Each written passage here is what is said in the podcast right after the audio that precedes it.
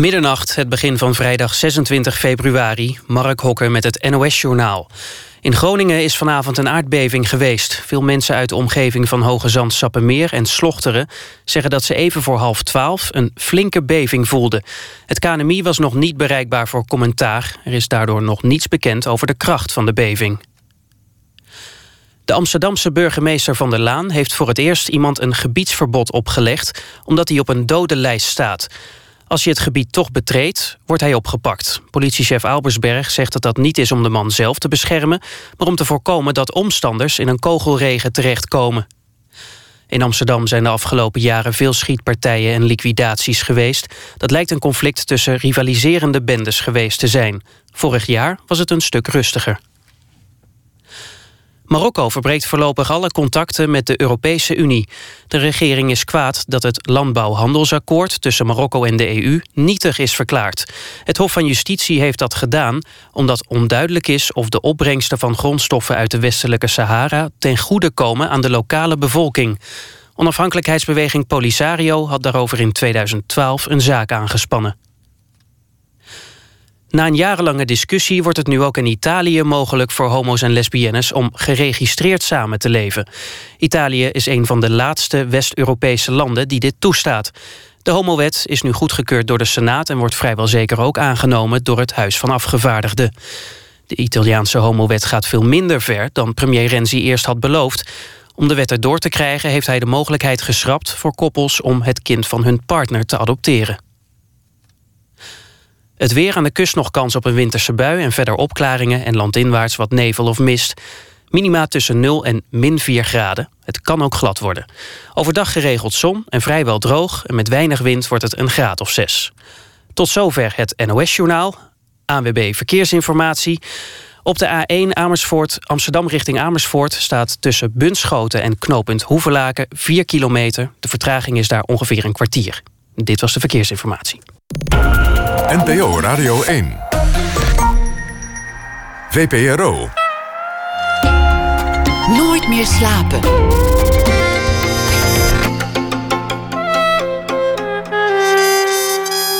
Met Pieter van der Wielen.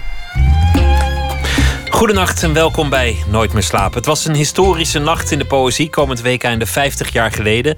In Carré vond het plaats. Van Holst tot Deelder, allemaal waren ze aanwezig. En straks legt K. Schippers uit waarom het zo'n historische nacht was... en waarom daar geschiedenis werd geschreven. Cyril Guts die komt vertellen over zijn rol in de toneelbewerking van Intouchable... de Franse bestseller en filmhit... over een vriendschap tussen een rijke man en zijn verpleger. Maar we beginnen met Marcel Hensema. Knielen op een bed violen. De film naar het boek van Jan Siebelink en Marcel Hensema speelt daarin de rol van Jozef Miras. De man die hoofdpersoon bloemenkweker Hans Sives bekeert tot zijn geloofsrichting. Marcel Hensema die werd geboren in Winschoten in 1970, groeide op in Sappemeer, maakte daar een eh, voorstelling over, Mijn Ede, en daarna ook nog Mijn Tweede, over dat gebied waar hij eh, opgroeide en over de muziek van Ede Staal. Hij was al te zien in heel veel films en televisieseries en voorstellingen. Hollands Hoop, Pleidooi, Simon, Penosa, Karakter, 0605, Wild Romance, De Heineken-ontvoering, De Marathon, Kankerleiers, Afscheid van de Maan, Van God Los. Maar zo, ik denk dat ik sneller klaar ben als ik de films opnoem waar je niet in zat. Dan, dan, dan... Het zijn er een hele hoop intussen, ja. ja het is echt veel. Ja, ja. Sappemeer was net in het radionieuws. De, de streek waar jij bent opgegroeid, want er was een aardbeving. Ja, om half twaalf een aardbeving vanavond. Ja, ja het, is, uh, het is heftig hoor daar. Ik, uh, als je daar rondrijdt en uh, een heleboel van die huizen ziet. Een heleboel huizen hebben toch schade. Zeker op het hoge land, ietsje verder daar vandaan. Maar goed, daar hebben ze de kraan dichtgedraaid. En nu begint het in mijn... Waar ik ben opgegroeid in Hoge Zand, Sappemeer omdat ze het bij Loppersum hebben dichtgedraaid en bij ons is het nog wat open. En uh, nu begint het daar steeds meer te beven. Dus, uh, maar het is heftig als je die schade ziet. En gewoon ook dat je bang bent in je eigen huis. En, uh...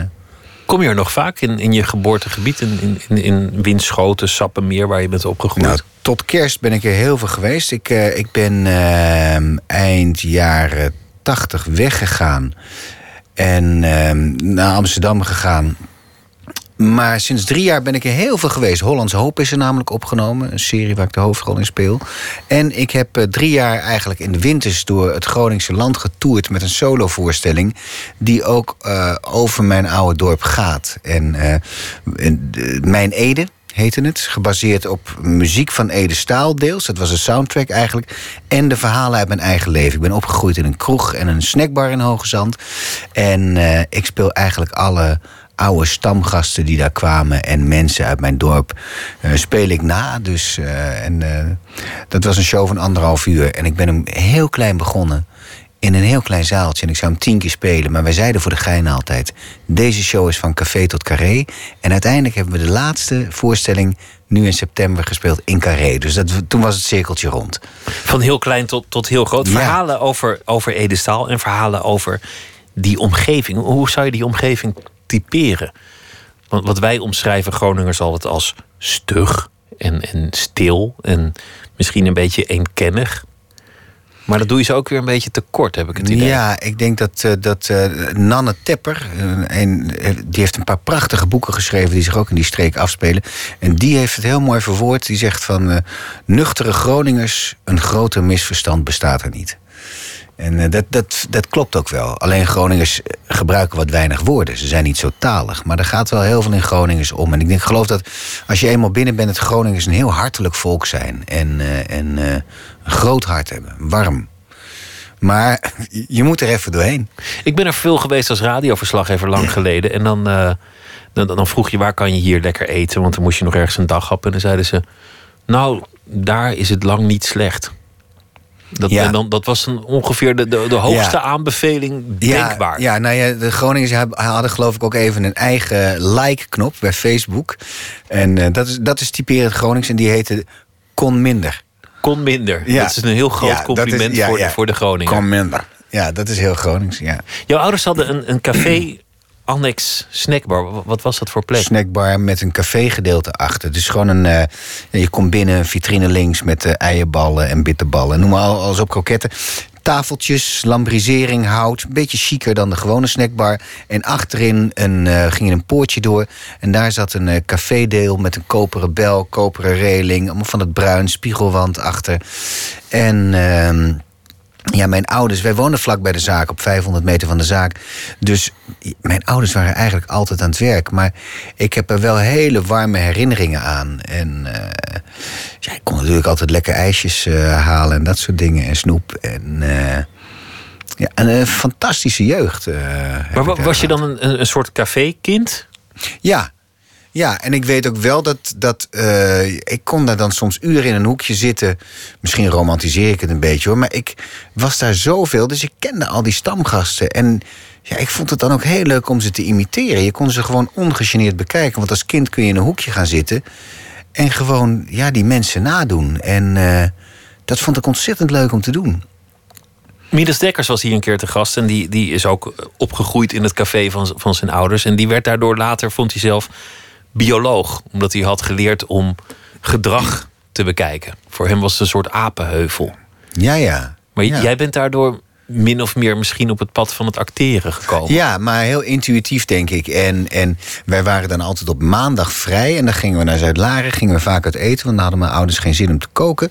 En, en nou, daar waren dan meer horeca mensen... die allemaal met cafés in de omgeving die daar dan samenkwamen. En ja, ik ging dan daar wel vaak wat optreden. En daar verdiende ik geld mee. En ik denk dat zo het balletje een beetje is gaan rollen. Uh... Je werd een entertainer. Ja, zoiets. Je moest ja. misschien ook wel een beetje een entertainer worden. Want dat is wat mensen in cafés doen. Elkaar vermaken. Je, ja. komt, je komt ter ontspanning. En nou ja, de punten worden verdiend met, met de mate van vermaak. Ja, nou ja, je kreeg. En, en mensen gingen om je lachen. En ik, ik, ik, vind, ik vind dat heel erg leuk als mensen.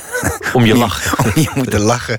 Ja, sorry, is heel kinderachtig. Maar dat vind, vind ik wel. Ik vind het leuk om mensen te vermaken. En uh, even een goede tijd te bezorgen. Wat, wat, voor voorbeelden weet je daar nog? Wat, wat voor mensen kwamen er in, in dat café? Wat, wat was dat voor. Nou ja, bijvoorbeeld de eerste die in me opkomt. Het was een man die was, uh, uh, was accountant geweest. En uh, die was helemaal aan lage wal geraakt. Maar die liep nog wel altijd in pak.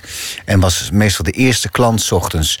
En die heb ik echt zien aftakelen in anderhalf jaar. Die kwam als een redelijk gezonde man binnen. En was alcoholist. En ging iedere dag op de gokkast zitten. En ik weet nog dat hij een keer jarig was. En hij gooit er een gulden in.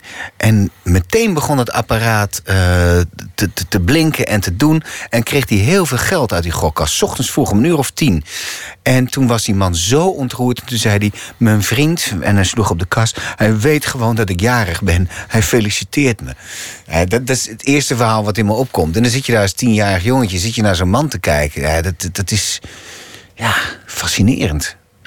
En jijzelf, die ook langzaamaan daar een soort uh, um, nummer wordt? Of, of eigenlijk een soort, soort entertainer wordt? Nee hoor, dat viel wel mee. Dat deed ik niet zoveel bij ons in de zaak. Heel af en toe wel eens een keertje op de gitaar. Maar uh, het is niet zo dat ik uh, een doorlopende act bij mijn ouders in de zaak was. Nee. Jij zat daar gewoon rustig of je deed andere dingen en je kwam eens ja, langs. En er ja. stonden, stonden je ja. ouders die stonden bitterballen te, te, te frituren. Ik krijg helemaal een beeld. Later werd je wel aanvankelijk toch, toch meer een komiek dan echt een acteur. Ik heb heel veel op straat gespeeld met een vriendje. Dus van, van mijn twaalfde tot mijn achttiende deden we uh, veel muzikaal cabaret op straat. Er was een beroemd Gronings duo, Roy en Pedaal en me heette zij. En die imiteerden wij. En die stonden dan ook vaak op straat te spelen. En zodra zij weg waren, gingen wij op die plek staan en gingen we hun nadoen. En, uh, sorry, ik ben verkouden. En uh, daar maakten we heel veel grappen bij tussendoor. Met mensen die daar op straat stonden te kijken. En dat op straat improviseren en ingaan op wat er op dat moment gebeurt. Dat vind ik nog altijd het leukste wat er is. En dat was ook zo leuk bij die solo die ik de afgelopen drie jaar heb gedaan. Uh, dat ik dat daar ook kon toepassen. Ik ging heel veel in op wat er in het publiek gebeurde. En pikte dan de draad van mijn show weer op. En uh, ja, dat leer je echt op straat. Je vertelde verhalen over, over die omgeving, over Ede. We begonnen net met de, de aardbevingen, de, de, de gastrillingen. Met ja. de grond die onder dat gebied wegzakt. Omdat er gewoon geld uit te halen viel. En mensen dachten, nou ja, laten we eerst dat geld maar pakken. En daarna zien we wel hoe we het, hoe het oplossen met, met Groningen. Wat heb je daarmee gedaan in die voorstelling? Want, want daar moet je natuurlijk wel iets mee denk ik. Ja, in mijn Ede niet hoor. Maar in de tweede voorstelling, uh, dat waren allemaal verhalen van mensen uit het publiek. Die mensen uit het publiek aan mij hadden verteld na afloop van de eerste voorstelling. En die verhalen waren de basis voor de tweede voorstelling. En uh, er was één boer die ik ken en, en, en zijn boerderij had vrij veel schade. En hij deed er eigenlijk heel erg laconiek over. En dat is de ingang geworden uh, voor een hele act in die voorstelling. Een boer waarbij zijn hele boerderij om hem wegvalt en de grond inzakt. En hij uh, zegt steeds maar van, uh, van ach ja, die dingen gebeuren. dat, ja, dat gebeurt gewoon. ja. Ik had daar een one-liner voor die ik dan steeds herhaal, maar die ben ik even vergeten. Die kom ik zo misschien nog wel op. Het accent komt heel makkelijk terug bij jou. Ja, zeker. zeker. Of is het andersom? Is het, is het zo dat als je er niet op let, dat, dat je dan ineens weer Gronings praat? Nee, nou, dat niet. Wel als ik de, afge de, afgelopen drie jaar was ik veel in Groningen. En toen moest ik er wel echt op letten dat ik niet in het Gronings terugviel. Maar in principe is Gronings mijn eerste taal en is het Nederlands een aangeleerde taal voor mij of Gronings, het inslikken. Want ik, ik praat niet eens echt goed plat Gronings, maar ik slik alles in. En uh, het Nederlands is echt aangeleerd. En dat betekent dat je, als je toch het Nederlands hebt kunnen aanleren, dat je misschien ook makkelijker andere accenten aanleert. Want ik heb je in de loop der jaren zoveel varianten van het Nederlands horen spreken in verschillende rollen. Ja, ja, ja, klopt. Ja. Dat bij jou hoort het altijd bij een rol dat, dat het Amsterdams of het of het Rotterdams. Of nou, ik heb je alles horen spreken, zo'n beetje. Ja, op de een of andere manier kan ik het niet anders of zo. Dat is ook voor mij een soort van ingang of zo. Taal of ademhaling van iemand is een soort ingang van hoe iemand ademt of hoe iemand praat. Dat is ja, een soort ingang voor een personage soms. We gaan luisteren naar uh, Ede Staal met uh, Hoge Land. Mooi. Wil je er iets over zeggen of gaan we gewoon. Uh... Nou ja, dit, ja, luister maar. Het is prachtig. Het is de lucht achter Oedhoezen. Het is het torentje van Spiek. Het is de weg van langs naar klooster en de Westpolen langs de diek. Het ben de meulens en de molen. Het ben de kerken en de beuren. Het is het land waar ik als kind nog niks begreep van pien of zeuren. Dat is mijn land, mijn hoge land.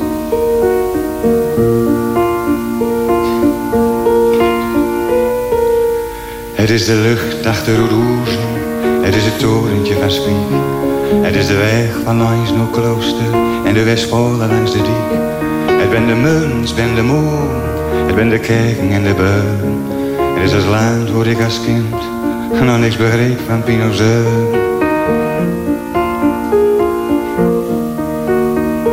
Het ben de muns, het ben de beun.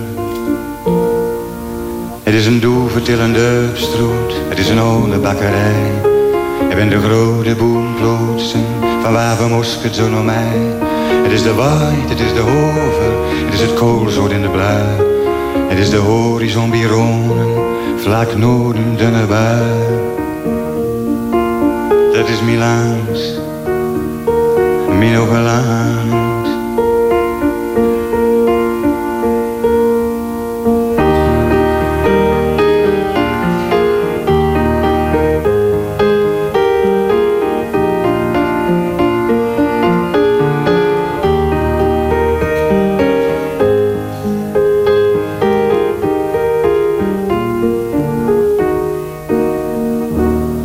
Het is een mooie oom die mij een kouhuisdoek nekt in Grunland. Ik heb voor de eerste moe verkeer en vuil de vonk van die naams. De wilde plan die ik had, komt zeker niks meer van terecht. Totdat de nacht van het hoge land een donker kleid over ons legt. Dat is mijn land, mijn.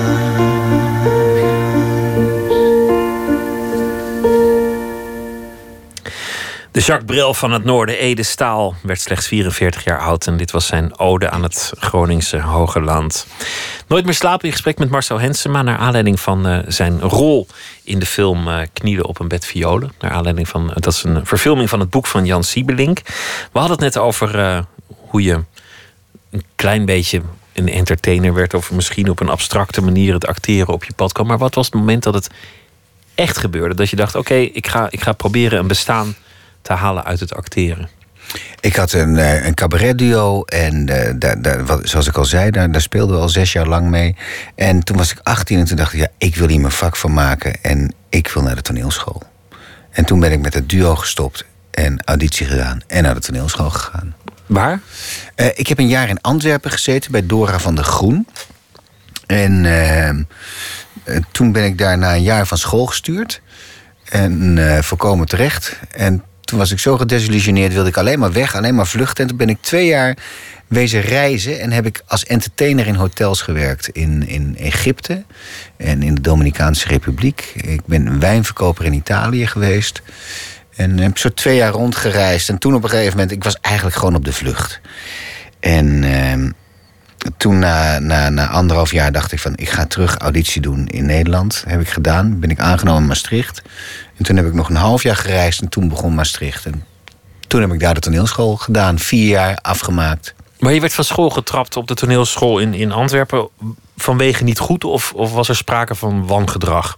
Nee hoor, ik, ik denk dat ik op dat moment gewoon nog niet uh, goed genoeg was. Ik, ik, nou, ik dacht, dat ik, ik dacht dat ik het eigenlijk allemaal wel kon. Dus ik deed ook vrij weinig. En uh, ik was uh, relatief lui en ik ontdekte, ik kreeg, ik kreeg mijn eerste vriendinnetje toen. Dus daar ging heel veel tijd aan op. En uh, ik denk dat het voorkomen terecht was dat ik ben weggestuurd na een jaar. En toen ging je toch maar entertainen als, met, aan toeristen ja. of in Egypte. Ja. Wat, wat, wat, wat ja. spookte je daaruit? Nou ja, dan, dan moest je overdag uh, volleybal doen en uh, sportactiviteiten. En dan s'avonds van die showtjes voor de toeristen. En ik merkte dat ik dat eigenlijk toch wel heel erg leuk vond om te doen. Dus ik uh, ging dan ook overdag, als die mensen aan het zwembad lagen, dan trok ik een gek regenjasje aan. En dan deed ik mijn oortjes buiten de capuchon. En dan deed ik alsof ik daar met mijn hondje rond. Rare dingen, gênante dingen misschien. Maar ik vond dat gewoon leuk om te doen gewoon acts en, en mensen laten lachen. En, uh, is dat iets dat je stiekem nog steeds het liefst ja, zou willen doen? joh, ik, ik, bedoel, ik vind, ik heb het nog altijd. Uh, André van Duin, uh, ja, is echt toch een grote held van mij. Toon Hermans.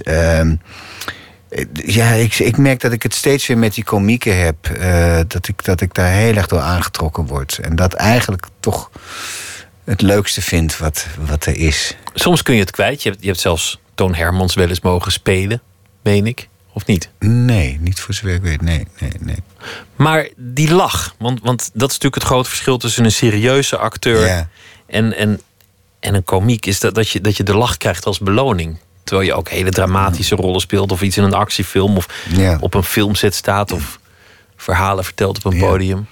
Ja, de lach en de traan vind ik heel mooi. De, de, de- dat gebied, dat, je, dat die lach in je, in, je, in je keel stokt en dat je, dat je ineens ontroerd wordt. Dat vind ik een heel mooi gebied. En ehm, ja, ik vind lachen ook iets bevrijdends hebben. Het maakt mensen zachter. Het maakt, het maakt, dat vind ik heerlijk. Ik bedoel, ook met, met die voorstelling die ik gespeeld heb, dan zo'n rollende lach door zo'n zaal. Ik zie al die gezichten, mensen die tranen over de wangen lopen. En denk ik, wat is er nou mooier dan zo'n zaal zo te kunnen laten lachen? En eh, eh, mooie gedachten mee te geven, die ik zelf niet altijd verzonnen heb, maar die een schrijver dan voor mij verzint. Ja, dat is zo mooi. Ik, ik kom, vanavond heb ik de hele avond bij Ali B gezeten in het Zaantheater. Naar zijn show geweest, Je suis Ali. Echt fantastisch. En die, die doet dat ook op zo'n mooie manier. Die verbindt zo'n zaal. Daar zitten, daar zitten alle kleuren van de regenboog. Daar zitten alle rangen en standen, alle leeftijden in één zaal. En eh, hij snijdt echt moeilijke onderwerpen aan. En ehm, hij pleit heel erg voor de nuance. En, en dat met humor. En dat bindt zo'n zaal. En dat, dat zijn dingen die we nodig hebben, vind ik, in deze tijd. Ik heb zijn vorige voorstelling gezien en, en het was inderdaad heel knap hoe hij een verhaal kon vertellen en, en, en die Ja. zaal vast kon houden. Ik ben echt een, een groot fan van Ali B eh, geworden. En, eh, eh, die- tenminste, die twee shows die ik nu van hem gezien heb. Echt, ik vind het heel knap wat hij doet. Nu speel je bij, bijvoorbeeld in, in de film Knielen op een bed violen. Dan, jij speelt de man die het geloof komt verkopen aan de bloemenkweker. Hij probeert hem te bekeren tot zijn specifieke geloofsrichting. Ja. Hij zou net zo goed een, een koelkast kunnen verkopen of, of een auto. Het is, het is echt een colporteur. Ja. Iemand, iemand die iets probeert te slijten. Ja. Hoe benader je zo'n rol? Wanneer denk je, nu heb ik het, het goede personage te pakken? Oeh, dat vind ik moeilijk. Het gaat bij mij altijd heel erg intuïtief. Ik zorg wel dat ik heel goed een research doe. Eh, dus goed weet, dat ik goed weet waar ik het over heb. Dus ik heb me echt wel in, die bevind, in dat bevindelijke christendom eh, eh, verdiept. Eh, internet, naar diensten geweest. eh, gewoon gekeken van hoe denken die mensen. En dan, en dan denk ik van oké, dat, dat, dat is het gedachtegoed. En ehm, wat ga ik daarmee doen? Dus je moet weten welke, met wat voor bril kijkt jouw personage naar de wereld. Wat voor problemen heeft hij mee te maken. En dan ook op een gegeven moment op je intuïtie te vertrouwen. Ik ben niet iemand die. Je hebt van die acteurs die heel erg plannen. Hier ga ik dit laten zien, daar ga ik dat laten zien. Dat gaat ook wel door mijn hoofd, maar op een gegeven moment laat ik alles los. Maar het begint eh, vanuit de taal, zei je net voor een deel. Het bouwen van een personage, zoals bijvoorbeeld bij deze Jozef Miras, bij sommige personages eh, denk ik, god, eh, die, hey, dit karakter doet me denken aan die of die, die ik uit mijn privéleven ken. En dan probeer ik eens zo thuis wat te praten zoals die persoon die ik dan persoonlijk ken ook praat. En dat met die teksten van mijn personages samenbrengen. Denk hé, hey, dit zou wel eens kunnen werken. Maar kun jij in het hoofd kruipen van iemand die helemaal uit overtuiging handelt en volledig in, de, in dat hele orthodoxe geloof zit? Ja, dat zou ik wel kunnen, ja. Nou, dat doe je ook Ja. in, in deze film, maar, ja. maar hoe doe je dat? Want, want hij, wil, hij wil dat verkopen. Hij, hij wil eigenlijk die ander gewoon bekeren. ik, ik maak er een mengelingetje van. Ik, maak een, een, ik doe het een beetje van, van, van, van dat personage en van dat gedachtegoed. En dan daar een beetje van mijzelf bij. Van hoe zou ik dat het beste dan kunnen verkopen, dat gedachtegoed? Ga je het dan ook proberen? Hoe bedoel je? Ga je dan ook bij mensen in je omgeving uitproberen hoe, hoe je iets verkoopt? Nee, nee, dat niet. Dat niet. Nee, nee. Nee, maar ik, ik ben- ik kom wel uit een middenstandersgezin, dus een beetje handel is me niet vreemd. Ja, Maar de- wanneer is het eerste moment dat, je, dat het personage dan leeft en de wind in de zeilen krijgt? Waar, waar, waar sta je dan te repeteren? Voor de spiegel? Of, eh, Nee, je probeert dat uit in je eerste. Tenminste, met, met film of televisie probeer je dat dan ja, thuis in, in, in de kamer uit van hoe klinkt het. En dan probeer je dat heel voorzichtig eens op een repetitie. En dan zeggen ze: nee, dat is te vet, dat is te veel. En dan, dat is vaak bij mij dat ik te vet of te, te veel speel in het begin, te karikaturaal. En dan moet ik het terugnemen. Dus, eh, en dat ontwikkel je dan samen met een regisseur en, en met mensen, met de andere acteurs. En eh, daarin laat je je ook door hun, hun heel erg beïnvloeden. Dus- Ik ging dus- hem haten, je, je personage. Oh, ik kreeg een enorme ergernis. Oh, Elke keer staat hij er weer en dan, Ja. en dan, en dan, en dan probeert hij het weer. En dan begint hij weer over dat geloof. Ja, En hij kent de zwakke plekken en dan, en dan, ja, dan fietst hij het er weer in. ja. Net zolang tot hij, die, eh, tot hij hem heeft, tot hij, tot hij hem meesleurt in zijn, in zijn verhaal. Nou ja, dat is ook de functie van deze rol binnen dit verhaal, geloof ik. Hij, moet hem meesleuren.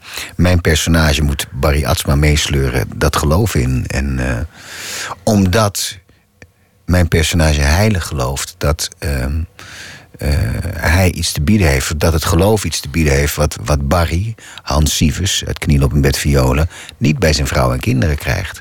Dat eeuwige zielenheil, dat krijg je niet als je je winkeltje hebt of je werk iedere dag doet en in de file staat. Hè, en maar je dingetjes doet. Nee, als je echt wezenlijk geluk wilt hebben, dan moet je eens met me meekomen op zondagochtend. Je zit in een boerderij hier vlak buiten. Dat is echt iets voor jou. Nou ja, op zo'n manier, weet je wel. Dus je Het is, gaat die boodschap nu, het verkopen. is nu al bijna alsof, alsof je mij aan het, ja, precies. meesleuren bent. Ja, dus daar probeer ik zeg maar dat, dat, dat te mengen. Mijn, mijn persoonlijke overtuiging. Hoe, hoe kan je iemand overtuigen? Ja, met zijn boodschap. En wat dat betreft is het ook een beetje een. een eh, ja, wat jij daar straks zei eh, voordat de uitzending begon. Een colporteur in het, in het geloof, ja. En daarmee komt hij ook tussen een man en zijn vrouw en een man en zijn gezin. Daarmee verstoort hij een liefde. Daarmee houdt hij een man weg bij het bestaan dat hij misschien anders gehad zou hebben. Hij is ertussen komen te staan met zijn geloof. Hij vervreemdt die man van alles wat planeet Aarde hem verder te bieden heeft. Ja, Dat die blik voortaan naar boven gericht is. ja maar ja, ik bedoel. Eeuwig zielheil. Ja, er zijn dingen die groter zijn dan. Ik bedoel, je kunt zeggen zo'n liefdesrelatie en die man komt ertussen. Maar er zijn dingen die groter zijn dan een liefde hier en nu tussen een man en een vrouw. Tenminste, dat is wat, wat mijn personage Jozef Miras denkt. Dus die kijkt er heel anders tegenaan dan jij. Duidelijk. Ja, Je hebt vaak kleinere rollen. Je, je, je hebt zelden Ja. echt, echt de, de hoofdrol. Ja. In, in eh, Hollands Hoop had je een Ja. hoofdrol. ja. Maar je, je bent niet de man van de poster, de man van het affiche, de, Nee. de, de naam die Nee. bovenaan nee, prijkt. Nee, nee. Hoe, hoe, hoe komt dat? Heb je daar wel eens over nagedacht? niet. Wat denk jij? ik heb geen idee. Nee, ik ook niet. Maar misschien ben je, ben je een goede tweede. Ja, dat denk ik. Ik, ben, ik kan heel goed de voorzet geven, geloof ik. En ehm, ik weet niet zo goed hoe dat, eh, hoe dat komt. Als iemand het weet, eh, Is de frustratie? soms wel en soms ook niet. Ehm, er zijn soms rollen dat je denkt van... oh, wat zou ik die graag spelen? Maar daar kom je niet voor in aanmerking. ik weet ook niet waar het aan ligt. Het is, ik, ik, ik weet het niet. Er is ook wel eens, en niemand die dat, die dat ook echt tegen je zegt... Hoe dat, eh, waardoor dat komt. Ik zou niet weten. Ik heb je gezien als, als jonge man, als oude man, alle windstreken, alle accenten. Eh, je bent de, de, de goede Rick, de, de slechte Rick, de trouwe echtgenoot. Ja. Je, je bent eh, de, de man die, die schietscènes doet in actiefilms. Ja. Tot, tot de, de, de zachtaardige leraar, tot de, de goed bedoelende vader. Alle mogelijke rollen heb je gespeeld. Ja. Altijd heeft iedereen gezegd, nou ja, dat gaat goed. Die, die Hensema die zet die rol mooi neer. Je hebt, je hebt ook prachtige Ja. prijzen daarvoor Ja. gewonnen. En toch sta je, sta je zelden op die, op, die, op die poster. Sorry dat ik erover doorga, maar het verbaast Ja. me. Ja, ik denk daar ook wel eens over na van... God, eh, hoe kan dat? En ik zou het eigenlijk niet weten. Er zijn wel elementjes die spelen. Ik, ja, ik, ik, ik, ik zou het ook niet zo goed weten. Ik zou het ook niet zo goed... En ik bedoel, ik heb niet te klagen. Ik heb een, ik heb een prachtige carrière eh, tot nu toe. Ik bedoel, ik, ik mag hele mooie rollen spelen. Ik zie veel van de wereld. Ik werk met fantastische mensen vaak samen. Ehm, maar ik heb wel gemerkt door Hollands Hoop... eh, dat ik het heel leuk vind om zo'n grote dragende filmrol te spelen... of zo'n serie te spelen. Ik vind het wel te gek om te doen. Dus dat smaakt wel naar meer. En ehm, nou, ik denk dat dat misschien nu ook wel langzaam komt, hoor. Maar eh, ja, ik heb nooit de romantic leads gehad of zo. Want voor een romantic lead in een romantische komedie... Ja, ik heb niet het- de uitstraling waar iedere vrouw voor gaat, weet je. Ik ben, ik ben niet de Mr. Nice Guy. Of, je bent niet eh, James Dean of Tom Cruise, bedoel je? Nee, ik ben, ik ben, wat dat betreft heb ik een vrij gemiddeld hoofd. En eh, is het voordeel dat ik er heel veel kanten mee op kan. En is dat misschien ook wel het nadeel of zo? Ik weet het niet. Dat, uh, en, en soms zijn er momenten dat het even frustrerend is. En op andere momenten denk ik van nou, joh, het gaat hartstikke goed. Ik heb fantastisch drie jaar net getoerd door Groningen, wat ik echt fantastisch vond. Maar dat is ook heel intensief, dus dat is even klaar. Dat is mooi geweest. Ontzettend van genoten. Maar nu wel andere dingen. Nou, ik heb net een Netflix-serie gedaan. Waar ik een, eigenlijk de hoofdrol. Nou, niet de hoofd. Ja, een hele grote rol in speelt. Wordt vanuit die man zijn blikveld verteld. vierdelige serie, die komt volgend jaar uit. Met, Hoe heet die? Uh, uh, Tokyo Trials. Ja, ik weet niet of ik het eigenlijk mag zeggen. Ik moet geloof ik radiostilte overhouden. Oh ja, maar Tokyo Trials. Maar dat is ook een, een, internationaal project. Ja, Pieter Verhoef uh, heeft dat geregisseerd... samen met een Canadese regisseur. En dat was ontzettend tof om te doen. Het was heel leuk om met Pieter samen te werken. En uh, dus daar heb ik wel weer een grote rol in. Dat is ook Engelstalig. Sorry hoor, ik heb een kikker in mijn keel. Maar... Um, ja, dus misschien dat het langzaam komt. Ik ben wat dat betreft ook een heel langzaam, steady gaat mijn carrière zo door. En krijg ik hele mooie projecten. En ja, ik, dus, dus ja, soms is het even frustrerend. Dan hoor je van die of die film gaat gemaakt worden. Ze willen de hoofdrol casten. En dan bel ik de regisseur, ik bel de producent, ik bel de castingdirector. En niemand geeft thuis. En, en doe je wel audities voor dat soort rollen of zelfs dat niet? Soms wel, maar soms dan mag je ook niet voor zo'n rol auditeren. dus wat ik net zeg, dan bel ik de regisseur. Ik zeg, joh, lijkt me leuk om te auditeren. Ik bel de casting director. Ik zeg, leuk om te auditeren. Ik bel de producent. En je zegt, ja, ja, ja, ja. Maar uiteindelijk uh, blijkt het dan een lang beklonken te zijn. En, en soms verwacht je het helemaal niet. Dan word je gebeld en zeggen ze, we willen jou. Dus er is geen pijl op te trekken. Maar ja, ik ben niet een, een voor de film en tv een, een, uh, een, uh, een grote publieksmagneet. Geen poster. Uh, nee, en ik, ik moet je zeggen dat ik de publiciteit ook niet zo uh, uh, opzoek. Dus ik bedoel, ik word ook wel eens gebeld voor programma's waarin ik mijn marktwaarde tussen haakjes kan vergroten. Zoals Wie is de Mol of dat soort programma's. Maar ik. ik de, dat betekent ook dat je kop steeds bekender wordt. En ik weet niet of ik dat echt leuk vind. Soms vind ik dat ook wel belastend. Maar inmiddels heb je, heb je zoveel films gedaan en in zoveel series gezeten. dat ik aanneem dat als jij het café binnenkomt. dat iedereen zijn hoofd draait en denkt: ja, wie is het ook alweer? Precies, wie is dat ook alweer? Maar het is nog niet. Als, ik bedoel, als je. Ik heb niet een bekendheid van uh, uh, een Peter R. de Vries of een Katja Schuurman. Of er zijn van die hoofden die gewoon in je huiskamer uh, uh, van die hoofden, dat klinkt nu niet zo respectvol, maar die zijn zo bekend, uh, dat, dat zou ik niet willen. Is het dan bij jou ook zo dat ze, dat ze denken dat ze bij je op school hebben gezeten? Of ja, dat ze, heel vaak. Dat ze denken, hé, hey, jij woonde toch ook in Haarlem? Ja, precies. Ja, dat. Ja. Grappig is dat. Ja. Hollands Hoop noemde je. Daar had je wel de hoofdrol. En dat was een, een prachtige serie. Ook genomineerd in ieder geval voor, voor, voor prijs. En, en heel mooi ontvangen. En daarin speelde je een psychiater die, ja, die eigenlijk krankjoren wordt, langzaamaan. Ja. Die, die, die het allemaal helemaal verliest. Ja. ja. Dat, dat lijkt me echt een rol die jou ligt. Omdat dat je net zei, aanvankelijk ga ik altijd iets te ver. Dit was een rol waarin je amper ver genoeg kon gaan. Ja, het is wel leuk. Laatst zei iemand van, jij speelt heel vaak personages. Dat, Nee, dat was anders. Ik stond te pinnen. En toen waren er een paar jongens die stonden achter me en ze zeiden: Hé, hey, dat is toch altijd die man die van die uh, gewone mannen speelt met een raar randje? Zoiets in die trant, uh, zei hij. En toen dacht ik: Ja, verdraaid, dat is zo. Dat is in heel veel rollen is dat, uh, komt dat wel terug. Ja. Dit, dit was een psychiater die, die gewoon een gezin had en alles leek dik voor elkaar. Maar dan, dan komt hij in de wereld van de, de wiethandel ja. terecht. En hij verliest eigenlijk ook zijn eigen greep op de werkelijkheid. En, en dat, dat gezin uit het. Oh. En volgens mij had je er ook heel veel plezier in om, om, om hem te ontrafelen. Ja, het was om dat demasqué neer te zetten. Het was een prachtige rol uh, zoals die geschreven was door Frankie Ribbens. Dana Negestan is een regisseuse die je echt verder brengt dan je zelf kunt. Dat is echt iemand die een hele hoge lat heeft en heel veel eisend is. Dus dat is heel erg fijn. Dus die brengt je naar nieuwe gebieden. En uh, het was een fantastische ploeg. Dus uh, ja, het was, het was zoveel moois voorhanden. Mensen waren goed, materiaal was goed, script.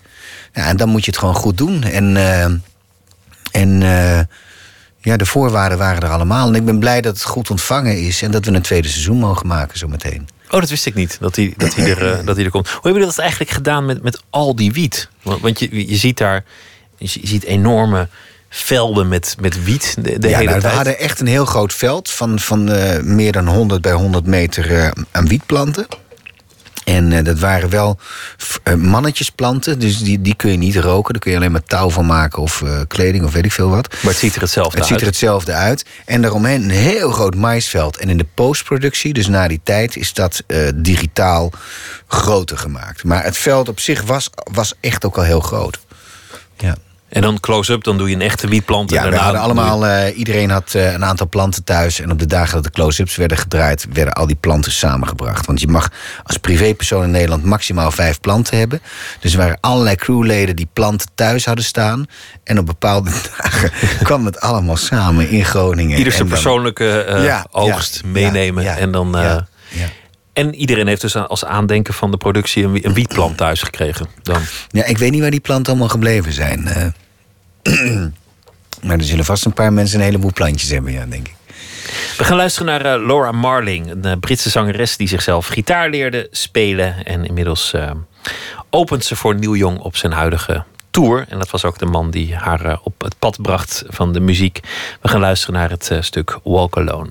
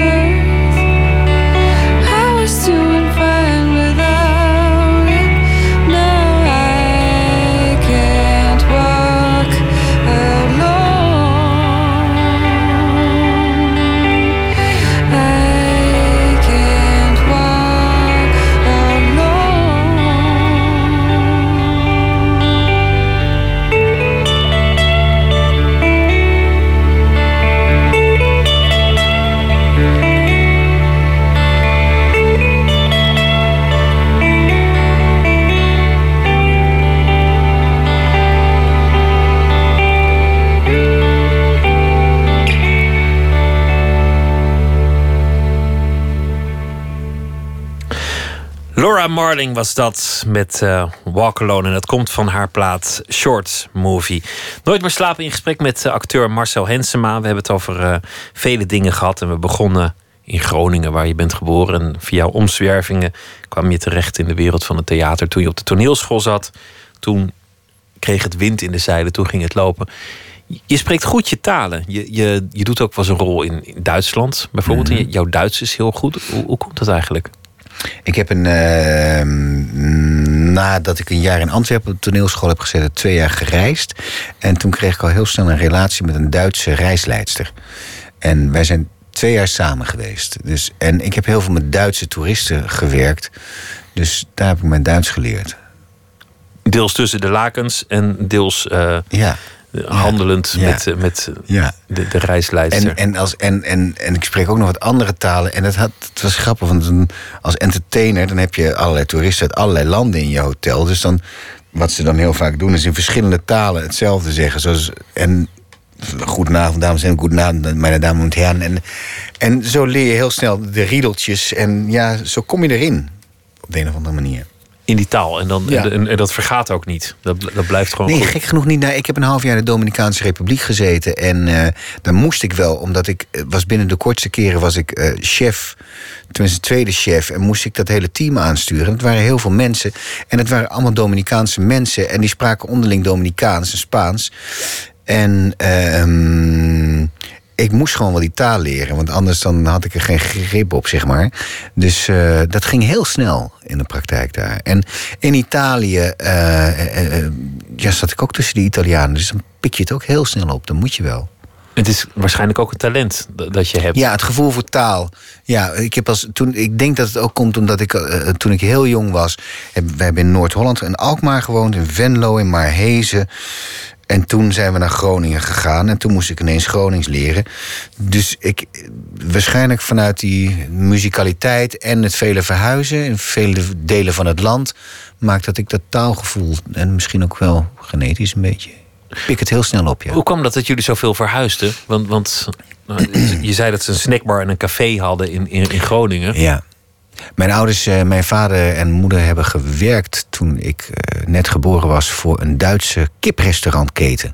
Die hadden van die muren met allemaal van die, van die, van die kippen die aan een spit draaiden. En dat hadden ze eerst in Alkmaar. En toen eh, ging die winkel dicht, of die zaak ging dicht. En dan ging ze naar Venlo. En toen trok die firma zich helemaal uit Nederland terug. De Pollepel heette dat. En toen zouden ze naar Düsseldorf moeten. En dat wilde mijn moeder niet. En toen konden ze een snackbar overnemen in Brabant van iemand. Een huursnackbar. Maar uiteindelijk wilde mijn moeder terug naar het noorden. En toen zijn ze naar, naar Groningen teruggegaan. Vanwege de kip het land eh, rondgereisd. Ja, precies. Je, je zei ook eh, aan het begin dat, dat je nog een tijdje wijn hebt gehandeld. Dat was in Italië, ja, voor de lokale wijn. eh, Ik, ik woonde op Ischia. Daar zat die reisleidster, die Duitse reisleidster, altijd in het zomerseizoen. Dus zij kon daar een baantje voor mij ritselen bij de lokale wijnproducent. De, die maakte echte Iskitaanse wijn. Het waren drie rode wijnen en drie witte wijnen eh, voor toeristen. Drie verschillende soorten, maar dat kwam dan van het vasteland met een tankwagen. Was gewoon dezelfde wijn. En het werd in drie verschillende soorten flessen gedaan. Het werd er ter plekke gebotteld. En dan elk ook iets duurder dan de ander. Precies, ja. En dan vinden mensen de duurder waarschijnlijk ook Dan vinden ze lekkerder. de duur, eh, vinden ze het lekkerst, ja. Dat, eh, sorry hoor, weer die kikker. Dus dat heb ik een, eh, een, eh, een half jaar gedaan, ja. En zo heb je de talen geleerd. Maar het is een deel van jouw carrière dat hier in Nederland niet zoveel gezien wordt. wa- Wat jij in Duitsland doet, bijvoorbeeld. Nee. Wa- Wat, Nee. wat voor dingen spook je daar uit? Ehm, nou, aanvankelijk speelde ik altijd eh, de drugsdealer uit Nederland of de vrouwenhandelaar. Maar nu, ik, ik heb de laatste tijd ook wel echt Duitsers gespeeld. En eh, nu doe ik bijvoorbeeld een, een, een rijen, zoals het in Duitsland heet. Het is ieder jaar één 90 minuten film. Over een, eh, een politieagent en zijn secondant. En dat is een soort, soort baantje-achtig iets bijna, maar dan wel speelfilmachtig gedraaid. Goede kwaliteit. En eh, daar speel ik samen met eh, Peter Haper, dat is een Zweedse acteur die een Duitse moeder heeft. Spelen wij een, eh, een politieduo met z'n tweeën een beetje. en er wordt deze zomer wordt daar de derde van, van de, de- gedraaid hier in Amsterdam.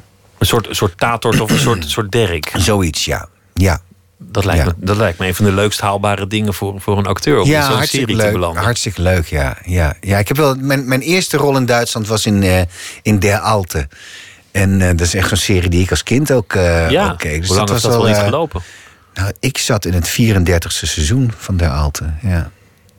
Weet je nog wat dat was? Die, die, die rol was je dan de, de drugsdealer uit Nederland? Ja, dat was een drugsdealer uit Nederland, ja. Oh ja, nou ja. Ja. Dus ehm, nee, maar de laatste tijd krijg ik daar wel, wel, wel interessanter werk. Ik heb net een film gedaan. eh daar speel ik niet zo'n hele grote rol in, maar wel leuk. Het gaat over Lou Salome. Dat was eh, de eerste Duitse psychoanalytica. En zij ehm, zat in het kringetje met Nietzsche, Freud, eh Rainer Maria Rilke had ze een relatie mee.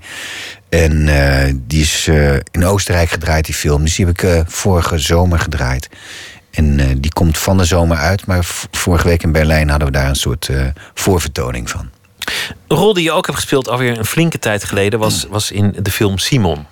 Daar speelde je een bijrol, maar wel een hele belangrijke bijrol. een, een, een rol die, die cruciaal werd.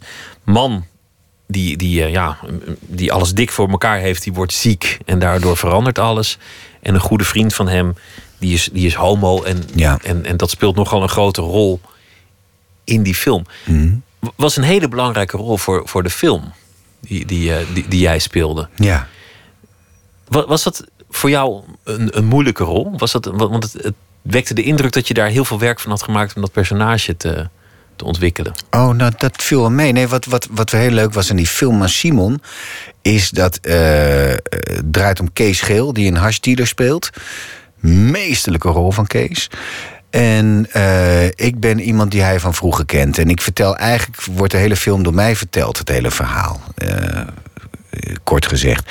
En ehm, die hele club, die kennen elkaar allemaal. Kees, regisseur Edith Stal, Dirk Zelenberg, die mijn vri- vriend speelde. Eh, die kenden elkaar allemaal. En ik kwam een beetje als vreemde eend in de. Ik was ook de enige die auditie moest doen. Want die anderen hadden de rollen allemaal.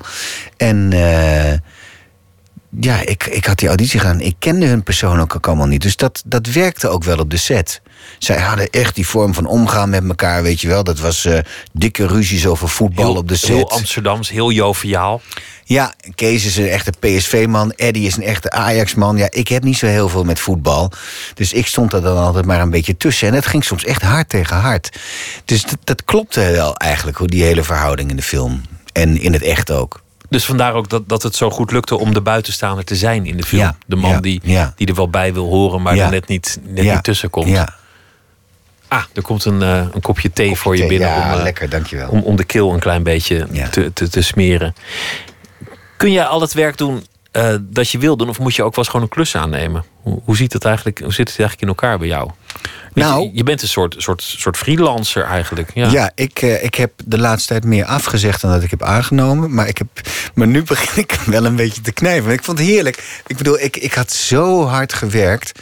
En eh, ik zou eigenlijk een serie doen nu ehm, tot juni. Ik zou daar al lang mee begonnen zijn, half januari. En ik had eh, die scripts voor een deel gelezen.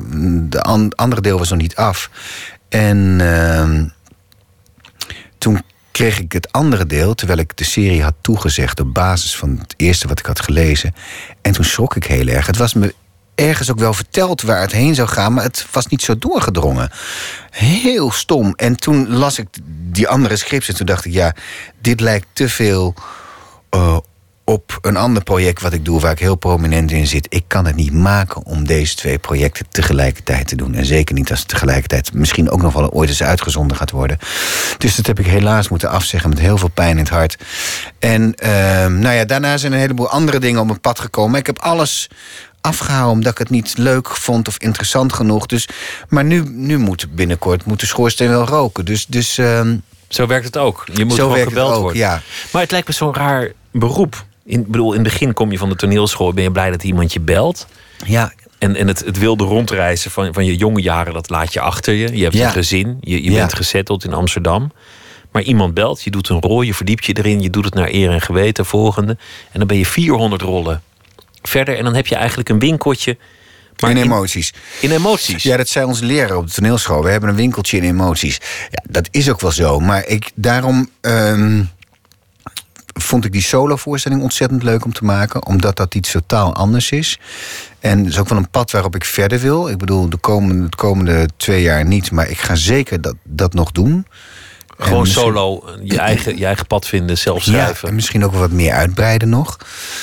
En ehm, Ja, de laatste weken begint ook het, eh, het regisseren en het zelf projecten ontwikkelen toch weer meer te kriebelen. En het komt ook een beetje op mijn pad weer. Eh, dat mensen vragen van god, ze je niet dat regisseren? Of, eh, dus misschien komen er wel weer andere dingen ook op mijn pad. Je zei net, het gaat heel goed. Toen vroeg ik waarom heb je altijd de tweede rol. Toen zei je van ja, ach, ik weet het niet, ik zou het wel willen. Maar je, je leek ook niet een enorme hunkering te hebben naar, naar de grote hoofdrol. Het lijkt niet dat daar die brandende ambitie zit. Maar ik kan me ergens wel voorstellen dat er na, na zoveel jaar in dat vak to- toch ook een soort vastlopen is. Of, of ben je nog net zo hongerig als in, in het begin? Ja, zeker. En wat ik bijvoorbeeld heel erg leuk vind is. ehm, nou ja, Hollands Hoop is natuurlijk een nieuw. Een, eh, het is niet nieuw, het is. ehm, maar dat is wel een hele grote rol. En daar komt nu een tweede seizoen van. Dat vind ik te gek. En eh, ook het internationaal draaien vind ik heel erg leuk. Ik heb net dus die hele serie in het Engels gedraaid. Met, met echt eh, een hele fijne cast. En ehm, dat vind ik ook heel erg leuk om te doen. En eh, nou ja, Duitsland, wat meer Engelstalig draaien. Vind ik, ja, vind ik leuk. Er komt ook wat reizen bij kijken. En ik, vind, ik, zie me ook, ik zou het heel leuk vinden om op een gegeven moment misschien ook een paar maanden even ergens anders te zitten. En dan met vrouw. Eh, kinderen komen op een gegeven moment ook op een leeftijd dat ze wat zelfstandiger worden. Nu nog niet, maar over een paar jaar wel. Je komt niet over als een heel gecompliceerd persoon, moet ik zeggen. Dan moet je mijn vrouw eens horen. ja. Nee, maar je, lijkt wel gewoon een, zekere vreugde in je, in je werk te scheppen. Er, gewoon naartoe te gaan en het aan te pakken. Ik vind mijn werk zo ontzettend leuk. En het is niet zo dat ik, eh, wat jij nu net zegt van ja, de, de 400ste rol. Zo zie ik het niet. Want eh, op dit moment doe ik bijna alleen maar wat ik echt leuk vind. En ik zeg echt meer nee dan dat ik ja zeg. En het wil niet allemaal zeggen dat het allemaal lukt of allemaal goed wordt. Maar dat maakt wel dat het, in ieder geval voor mij, is er altijd wel een interessante reden om het te doen. En, ehm, En wat beklijft? Wat is je nou bijgebleven van, van al die rollen? Wat zijn nou specifiek de dingen waar je extra trots op bent? Oh, dat vind ik heel moeilijk te zeggen. Dat zijn, dat zijn, dat vind ik heel moeilijk om te zeggen. Wat een hele dierbare film is Simon, waar je het net over had. Dat is echt een hele dierbare film voor mij. Ehm, dat vind ik nog altijd zelf ook een, een hele mooie film om te zien. Het is ook een film die, die nou, is al flink lang geleden, die, die bijblijft. Ja, zeker. En Eddie de Stal is echt een gouden, gouden gozer. Ik ehm, zou een eh, hoofdrol spelen. Hij had een film geschreven met mij en zijn gedachten. En die zouden we gaan doen. Maar die film was een aantal keer uitgesteld. En toen... ehm, in de zomervakantie kreeg ik een hoofdrol aangeboden... of een hele grote rol aangeboden in een Netflix-serie. En dat ging elkaar bijten. Dus toen heb ik het tegen Eddie gezegd. En hebben we geprobeerd om het parallel te laten lopen. En op een gegeven moment toen lukte het niet meer. Het was heel erg lullig. Dus, en toen dacht ik, ja, ik, ik, ik wil die Netflix-serie doen. Toch, toch wel, eh, ja, ambitie. En ehm, dus toen zei ik dat tegen Eddie. En Eddie reageerde. Die zei van... eh, Marcel, als je... eh, kijk, je, je speelt voor Ajax. Maar Barcelona belt. Ja, dan ga je dan naar Barcelona. Zo zei Eddie dat. En dat Heel vond, ik zo, dat vond ik zo groots dat Eddie dat op dat moment zei. En ehm, eh, er waren andere mensen minder blij mee natuurlijk. Eh, de producent die, eh, die was not amused. Maar ik vond Eddie daar heel groots in. En daar ben ik hem heel dankbaar voor. En dat vond ik echt top. En ehm, Is het ook bescheidenheid, misschien van jouw kant? Is dat iets Gronings dat je, dat je hebt gehouden, dat je, dat je al lang blij bent ehm, dat je werk hebt? Dat, je misschien niet die Amsterdamse brani hebt die sommige anderen hebben, waar, waar ook een zekere mate van je plek opeisen bij hoort. Dat je niet bent opgevoed met, nou Marcel, vraag erom, het komt je toe.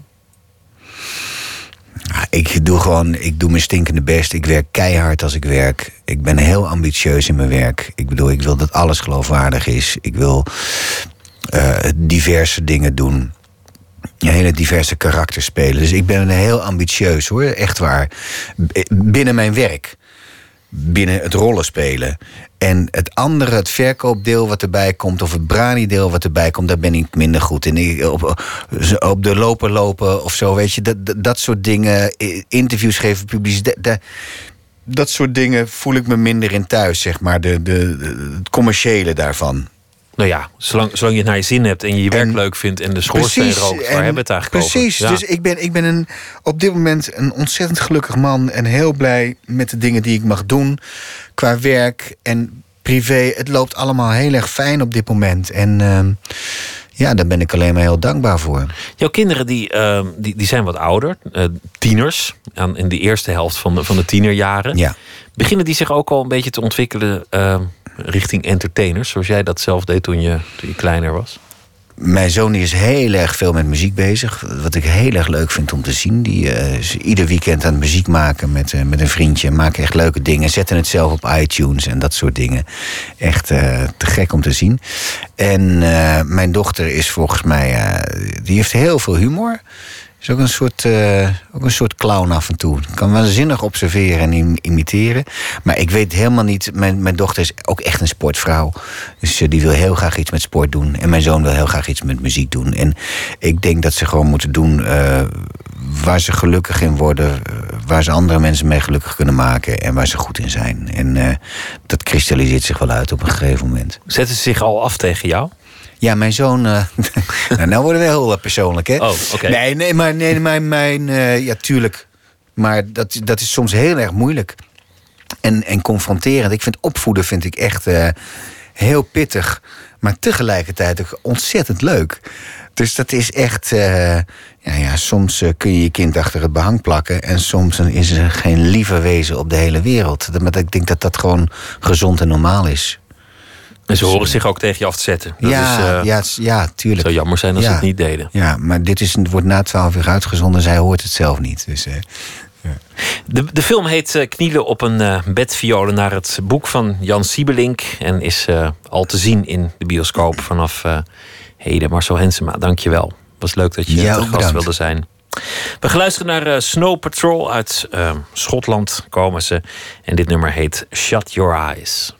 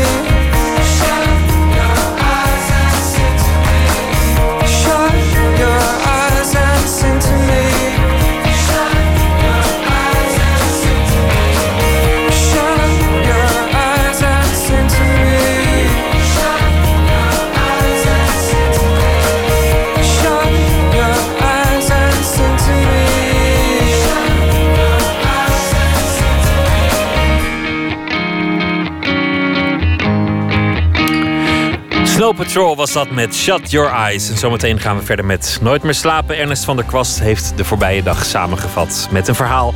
En dat gaat hij zometeen voordragen na 1 uur.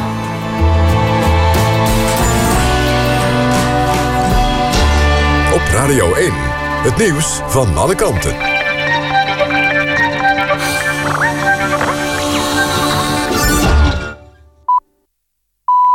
1 uur, Mark Hokker met het NOS-journaal. Bij Hoge Zand in Groningen is gisteravond laat een aardbeving geweest. De beving vond iets voor half twaalf plaats... en had een kracht van 2,5 op de schaal van Richter... zegt een seismoloog van het KNMI. Op sociale media noemen mensen de beving vrij stevig. Bij RTV Noord waren een uur geleden bijna 500 meldingen binnengekomen. In Groningen komen vaak aardbevingen voor. Dat hangt samen met de aardgaswinning.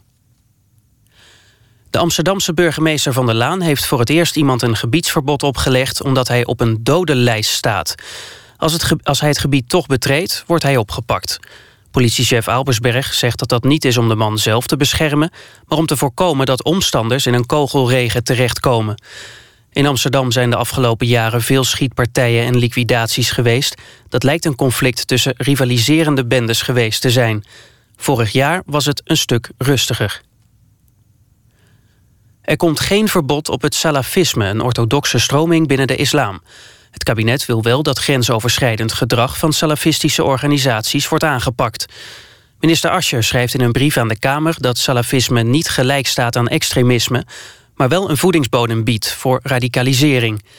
De huidige wetten en regels bieden volgens hem voldoende mogelijkheden om de onwenselijke kanten van het salafisme te bestrijden. Onderzoekers hebben, geen nieuwe, hebben wel nieuwe aanwijzingen gevonden... dat het Zika-virus ernstige hersenafwijkingen kan veroorzaken... bij ongeboren baby's. Het virus werd aangetroffen in de hersenen van een doodgeboren baby... met hersenafwijkingen. Volgens deskundigen zijn de aanwijzingen steeds sterker... maar is er nog geen onomstotelijk bewijs. Het weer aan de kust nog kans op een winterse bui. Verder opklaringen en landinwaarts wat nevel of mist... Het kan ook glad worden, minima tussen 0 en min 4 graden. Overdag geregeld zon en vrijwel droog... en met weinig wind wordt het een graad of 6. Dit was het NOS Journaal. NPO Radio 1. VPRO. Nooit meer slapen.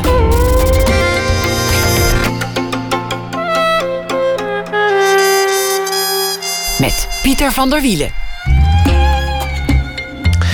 U luistert naar het Nooit meer slapen. U kunt uh, zich ook abonneren op de podcast via de website vpro.nl slash nooit meer slapen. Of via iTunes kunt u alles op elk moment van de dag terugluisteren wanneer het uh, misschien schikt of uh, wanneer je er zin in hebt. Zometeen een gesprek met Cyril Guts. Die speelt een rol in de toneelbewerking van de Franse film Intouchable. Maar we beginnen met Ernest van der Kwast. Die is schrijver, bekend van Mama Tandori en De IJsmakers. En deze week zal hij elke nacht de voorbije dag uitzwaaien met een verhaal. Ernest, goeienacht. Goeienacht. Vertel eens over de, de dag die achter ons ligt. Rug. Het hoogtepunt van mijn donderdag is altijd de Pilatesles aan het einde van de dag. Geen van mijn vrienden weet dat ik elke donderdag een uur lang op een mat lig. Met naast mij vrouwen die last hebben van hun heupen, liezen, bekken, schaambeen en volgens mij ook hun uterus. Ik ben de enige man en ik heb gewoon last van mijn rug. Dat is vorig jaar begonnen. Zeer waarschijnlijk omdat ik altijd in een verkeerde houding zit te schrijven. Vrienden van mij adviseerden om op boksen te gaan. Maar mijn fysiotherapeut vond het verstandiger als ik eerst aan rugscholing zou gaan doen. Dus ga ik nu iedere week braaf naar Pilates om op een roze mat aan mijn powerhouse te werken. Vandaag klaagde Anneke over haar bekken... omdat ze nog altijd last heeft van haar bevalling. Elke week klaagt Anneke over haar bekken... en in mijn verbeelding is ze ooit bevallen van een tienponder. Ik klaag nooit tijdens Pilates en zeg geen woord. Ik span mijn koor aan, versterk mijn powerhouse, rek en strek... terwijl naast mij wordt gesproken over het tillen van een kinderwagen... of over het zitten op een zadel. Ooit zal ik in de ring staan met bokshandschoenen en is niemand veilig. Pilates doen terwijl je eigenlijk zin hebt om te boksen. Maar ja, de fysiotherapeut heeft gezegd dat je eerst maar eens wat lichaamstraining, of hoe zij het ook alweer zo mooi nodig hebt, wat, wat uh, rugopvoeding. Welk woord gebruikt hier nou? Rugscholing. Rugscholing, wat een woord. ja, het klinkt als straf. Klinkt als straf. Kun je niet, kun je niet de ene dag Pilates doen en dan de andere dag lekker op, op een zak gaan meppen? Dat is toch veel leuker? Het zou kunnen, het zou kunnen. Maar de tijd is helaas eh, eh, erg eh, schaars in huizen van de kwast. Ik vind het wel interessant dat als je zelf klachten hebt, dan kom je ook in een circuit waar iedereen klachten heeft. En dan bezie je de wereld ineens ook vanuit een, een oerwoud van klachten. Dan, dan ga je mensen ook klacht, ja. Ga je mensen ook zien vanuit hun lichamelijke ongemakken, hun krampen, hun stramheid. Oh, maar, maar ver, ik klaag niet hoor. Nee, je, je, je klaagt niet. midden in de nacht. Midden in de nacht dan, eh, wat wijven die, die, op- die naast me liggen dan. Tenminste niet op dit moment, maar tijdens de Pilatesles. Helpt het trouwens? Merk je al verbetering in je rugklachten of eh, wordt het nu heel, eh, heel klef? Ja, ja, volgens mij wel. Ik, ik noem het zelf nu gewoon een soort doping voor mijn rug. Eh, dat uurtje in de week. Maar volgens mij komt het gewoon omdat ik gewoon, eh, gewoon echt uitge of echt, echt lig. Eh, en dan, ja, je doet heel veel met je, met je binnenste buikspieren. Dus je krijgt helemaal, je wordt niet net als Filemon in een wereldrijd door ontzettend gespierd. Maar, eh, maar meer eh, de, de laag eronder. Dus volgens mij, of het is waanzinnige onzin, dus kwakzalverij, die binnenste buikspieren, mensen, mensen laten treden en je ziet niks. Eh, of, of het is geniaal. Ik weet het niet. Als je het maar naar je zin hebt en als je maar het idee hebt dat het helpt, want dat helpt op zich ook al. Jawel, Ernest, dankjewel en een goede nacht. En morgen graag weer een verhaal. is goed. Slaap lekker zometeen. Ja, ciao. Groetjes. Hoi. Ze is eh, producer en zangeres. Ik heb het over de Britse FKA Twigs. En tot nu toe maakte ze muziek die gedreven werd door elektronische beats. Maar op dit eh, nieuwe stuk, Good to Love, klinkt ze zachter en sensueler. I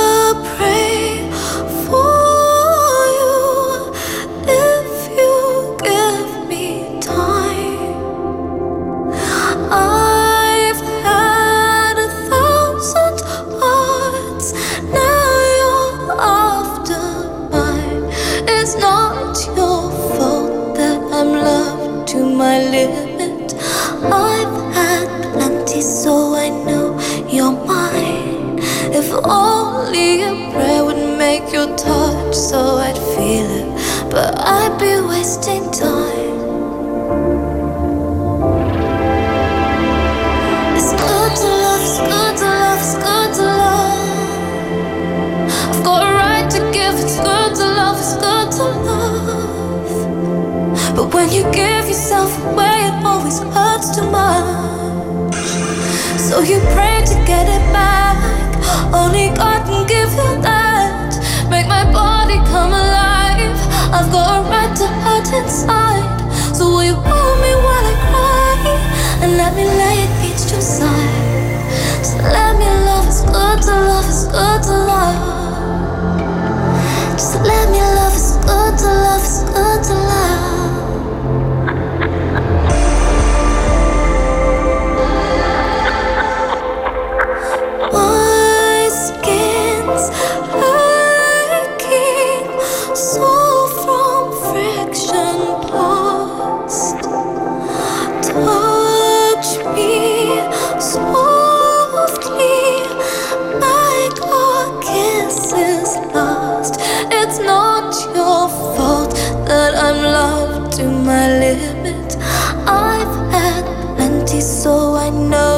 know you're. If only a prayer would make your touch so I'd feel it, but I'd be wasting time. It's good to love, it's good to love, it's good to love. I've got a right to give, so good to love, so good to love. But when you give yourself away, it always hurts too much. So you pray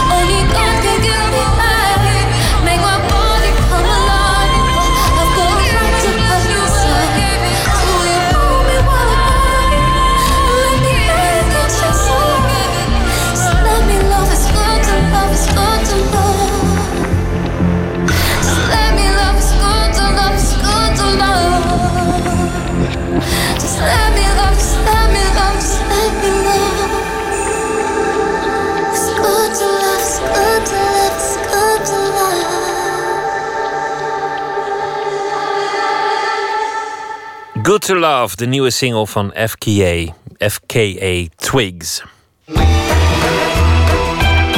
Nooit meer slapen. Een eh, gedenkwaardige avond. 50 jaar geleden is het aanstaande zondag. In Carré in Amsterdam vond een poëziefestijn plaats. Poëzie in Carré heette dat, heel eenvoudig. Op uitnodiging van Simon Vinkenoog werden 25 dichters daar gevraagd om de totale poëzie te komen uitoefenen. De nacht heeft in de overlevering mythische proporties aangenomen. Het is een mijlpaal in de Nederlandse dichtgeschiedenis gaan heten. Maar was dat wel terecht, al die mythologie? Tjitske Mussen die spreekt met dichters Kaas Schippers en Erik Jan Harmens... en met literatuurwetenschapper Kila van der Starre. Het is 28 februari 1966 en in Carré in Amsterdam hebben zich bijna 2000 mensen verzameld. Ze komen niet voor een show van Wim Kan of voor een musical, nee, ze komen voor de poëzie. Op het podium staat een lange tafel. En daar lagen allemaal narcissen eh, lagen er op tafel. Dit is dichter K. Schippers. Hij zat ook aan die tafel. En eh, ja, ieder, iedereen koos een beetje een, eh, een plek. En je had wel ras in de gaten. Dat is wat mij betreft ook het leuke van die avond. Dat er zo ontzettend veel verschillende soorten van eh, poëzie bij waren. Want ik denk de oudste was eh, Roland Holst. Eens zullen allen die tussen ons kwamen zijn weggevallen. Wie weet nog hun namen? De jongste, ik neem aan dat het zijn debuut was, dat was eh, Jules Deelder. Uit drie luidsprekers tegelijk Sonny Boy. Het ene moment lachend als een kind, blij met zijn fluisje van een cent. Dan plotseling, als hij dieper in zijn tas met tranen kijkt, huilend. Een oude man, een baardje en een bolhoed. Een avond waarop 25 dichters, jong en oud, achter elkaar voorlazen voor zo'n groot publiek, dat was nog niet eerder gebeurd. Initiatiefnemer was Simon Vinkenoog, die iets soortgelijks het jaar daarvoor in Londen had gezien. We hebben toch een stem die we graag willen laten klinken, schreef hij op de uitnodiging aan de dichters.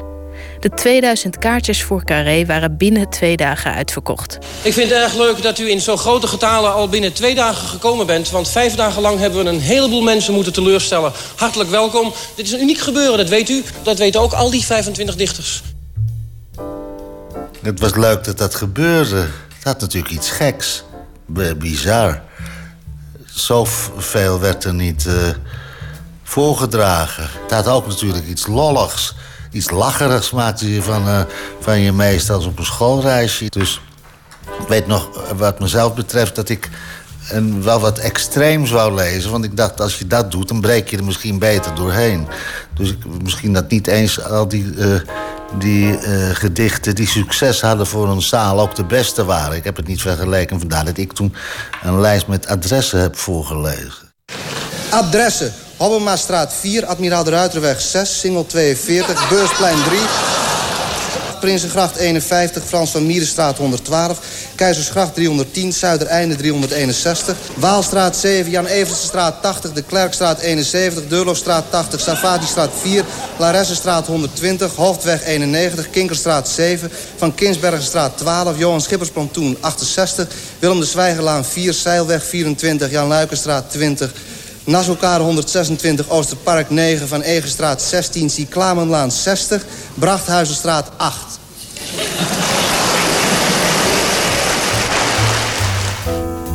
Het was. eh, ik heb er een deel van nu teruggezien. Merkwaardig dat iedereen het met een.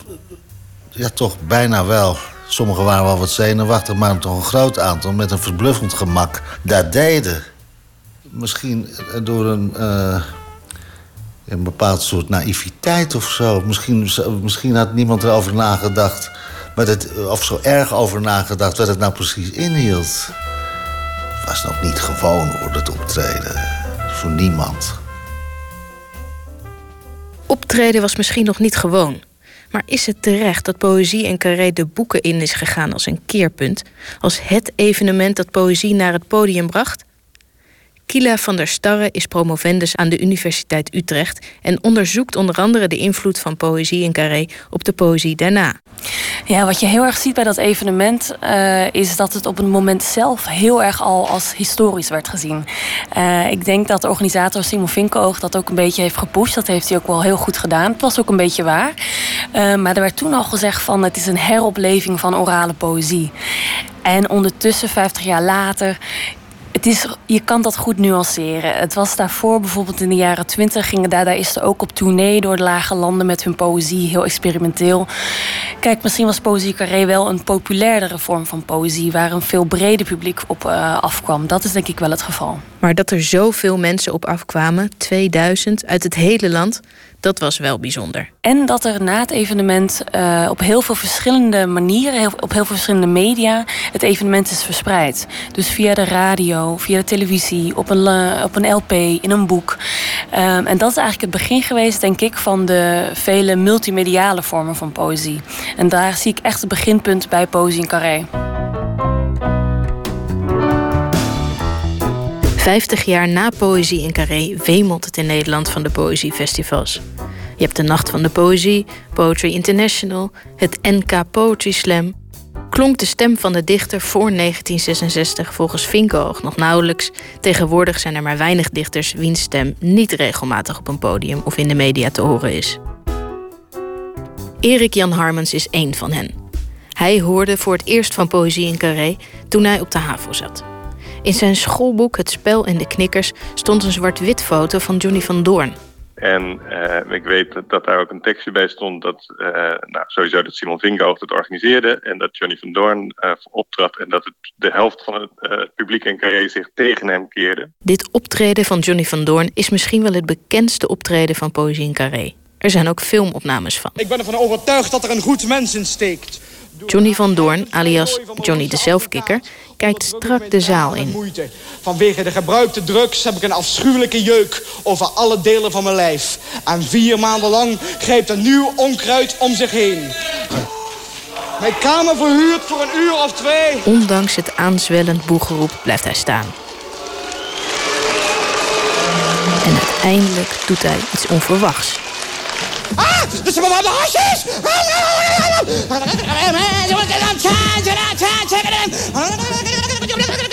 Het fascineerde heel erg dat je dus met poëzie de helft van een zaal tegen je kon krijgen. Dat vond ik heel, heel bijzonder um, gegeven. En dus dat heb ik eigenlijk altijd bij me gehouden uh, uh, sindsdien. Dus ik weet dat ik toen al... Uh, ik, was, ik had toen net mijn eigen, uh, eigen beheerbundeltje uitgebracht. Mijn eerste eigen beheerbundel uitgebracht. Mijn poëziebundel. Allemaal over meisjes in Al van Rijn. Daar woonde ik dan. Meisjes in Alphen die ik uh, wilde veroveren. En dat soort dingen. En opeens kwam dit binnen. En, um, en dat leek in geen velden of wegen op wat daar uh, gebeurd was in Carré. Maar ik weet dat, dat daar wel een soort sparkle uh, um, was. Dat, dat, ik het idee had van, dat dat invloed op mij uh, had. Dat ik echt het idee had van, dit kan dus ook. Toen ben ik daarna zijn verhalen gaan lezen. Die vond ik fantastisch. Jules Deelder gaan lezen en, de beat-generatie. Dus is wel, het heeft wel een, veel voor mij gedaan. Dat hij voelde dat je dat zo kon doen. In een soort zelfkikker inderdaad, in een trance raakte. Het is. En, ja, en ook het voelen hoe je, hoe je dat bij een zaal moet brengen. Dat was nog niet eerder gedaan. Het is wel interessant voor Poetry Slam natuurlijk. Daar, je kan zeggen dat daar wel de, de, de grondvesten voor zijn uh, gelegd. Erik Jan Harmens won in 2002 het eerste NK Poetry Slam. Ook georganiseerd door Simon Vinkoog. En in zekere zin een soort vervolg op poëzie in Carré. Ook Poetry Slams hebben de poëzie veranderd, Maar het belangrijkste is natuurlijk dat het een, een, een, een kontje kan zijn. Hè? Het kan een op, opmaatje zijn waarna, mensen um, uh, verder gaan lezen. En dus het is, het is gewoon een uitnodiging eigenlijk. Het is heel gastvrij. Het is heel erg van kom maar binnen lezer, kom maar binnen. En dit zijn gedichten en die zijn er in heel veel smaken. En uh, de ene leest het zachtjes voor en de andere hard. En de, de ene heeft het korte gedichten en de andere lange gedichten. Dus het gaat alle kanten op. Dus het is een uitnodiging. Um, en ik denk dat Poëzie in Carré voor mij dat ook was. Toen ik dat in dat schoolboek las, toen, toen ik in de haven zat. dacht ik ook, wauw, wat, wat, wat vrij. dat gevoel ook, wat, wat vrij dat mensen op allerlei manieren kunnen voorlezen. Dat het allemaal tof is. En dat je dus ook, zoals Johnny van Doorn, het publiek kan plagen, pesten eigenlijk, hè, wat hij deed. Uitdagen. En ehm, ja, dus dat inspireerde mij heel erg.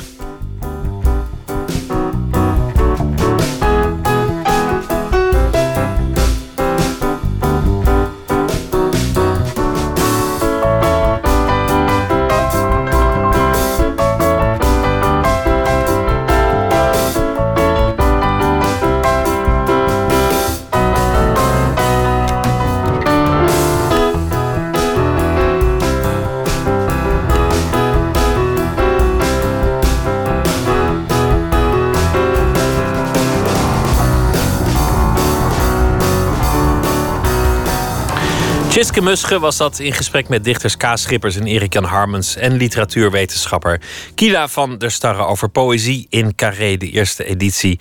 Die vond 50 jaar geleden aanstaande zondag plaats. Volgende week verschijnt een nieuw album van de Amerikaanse zanger-gitarist uh, Ray LaMontagne. En we gaan nu luisteren naar Ouroboros. Dat is eh, de titel althans. En wij gaan draaien het nummer In My Own Way.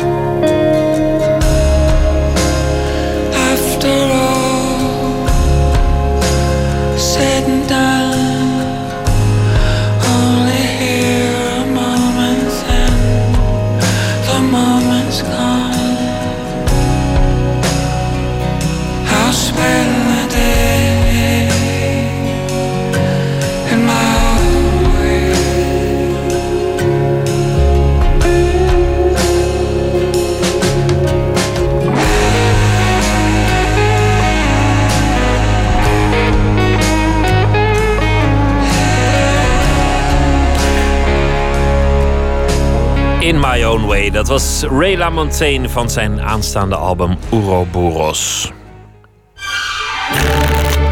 Open kaart. Voor mij staat een uh, bak met kaarten en op elke kaart staat een vraag. En de gast die mag zelf een uh, kaart trekken en daarop staat dan ook de vraag die hij gaat beantwoorden. We hebben het uh, vandaag over de voorstelling Intouchable met Cyril Guts. Die speelt samen met Huub Stapel die voorstelling naar het Franse verhaal. Een boek aanvankelijk en vooral een film. Een enorm succes was dat in 2011 over een gehandicapte man en zijn verpleger. En de bijzondere vriendschap die tussen die twee ontstaat. Ook een ontmoeting tussen twee kanten van de samenleving. Welkom, uh, Cyril. Dankjewel, dankjewel. Het lijkt me een moeilijk, een moeilijk verhaal om op de planken te brengen. Allereerst omdat zoveel mensen die, die film hebben gezien. Mhm. En je wil toch ook zelf iets maken. Je wil, wil daar, daar los van komen. Ja. Hoe, hoe heb je dat gedaan? Heb je bijvoorbeeld de film nog teruggekeken toen je wist dat je deze rol kreeg? ik heb tegen mezelf gezegd, want wat jij aangeeft, dit is gewoon zo'n goede film. Ik ken niemand die die film niet goed vindt. Wat ik heb gedaan, ik heb tegen mezelf gezegd: één keer ga je die film kijken en daarna kijk je hem voorlopig niet meer. En dan ga je je eigen uh, wending geven en je eigen personage maken van, van Dries. Juist, de ruimte daarvoor geven om, om, om zelf je fantasie uh, te, de vrije loop te geven. Want ik vind dat de acteur Omar Sy het zo fantastisch heeft gedaan je houdt gewoon van het personage. En het is heel makkelijk om hem na te doen.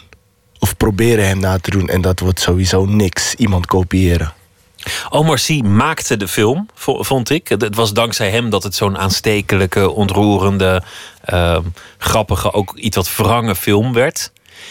Jij moet het op jouw manier doen. Hoe zie jij Dries? Wat, wat voor iemand is dat in jouw ogen?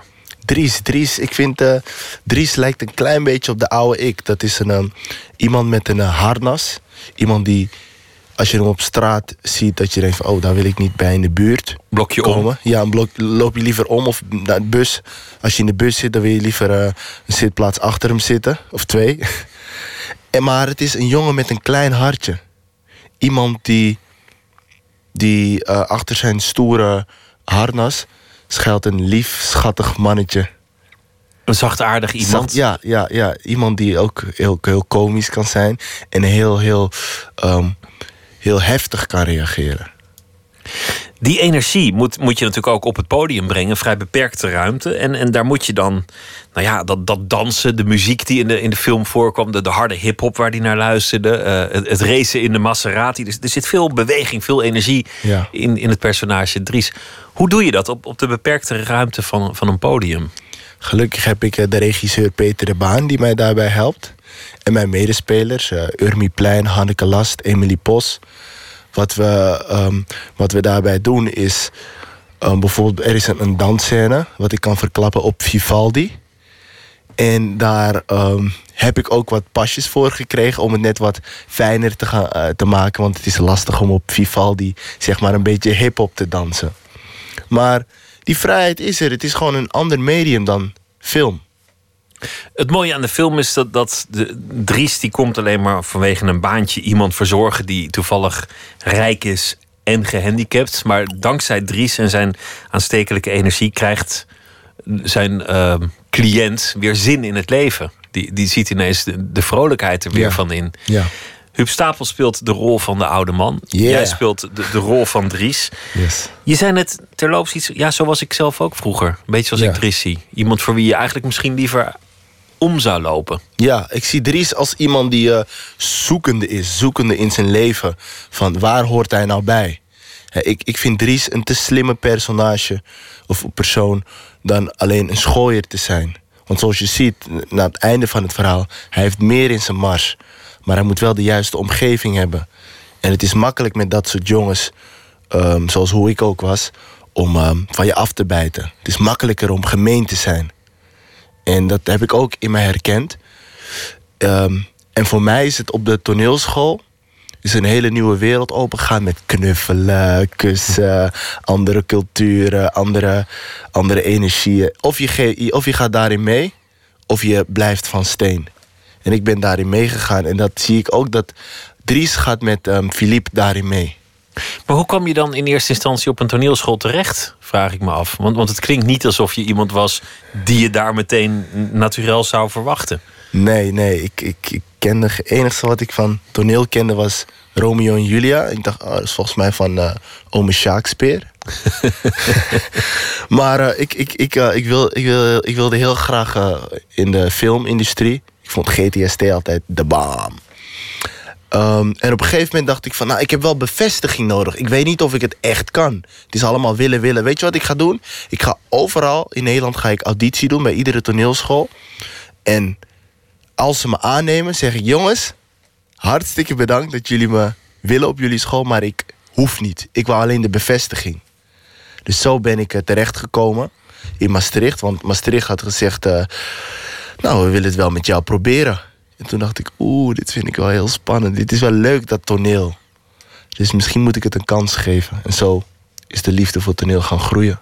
En dat is ook een wending in jouw leven, bestaan en, en zijn geweest. Juist, dus nu ben ik een beter mens. Je hebt, je hebt ook iets op, op je hand getatoeëerd, zie ik. Ja. Uh, dat, dat lijkt ook iets met theater te maken te hebben. Ja. Twee, twee gezichtjes, twee... Uh, theatermaskers zijn Twee theatermaskers. De Smile Now, Cry Later. is best wel grappig. Omdat um, ik was 19 toen ik dat had gedaan. Heel impulsief. We hadden een vriendengroep. Waarbij uh, iedereen had een tatoeage op zijn hand. Eentje had een hartje met prikkeldraad. Dat was echt een mooie. En de andere had een Playboy bunny. En ik had dit. En ik wist nog niet dat ik wat met uh, toneel wou gaan doen.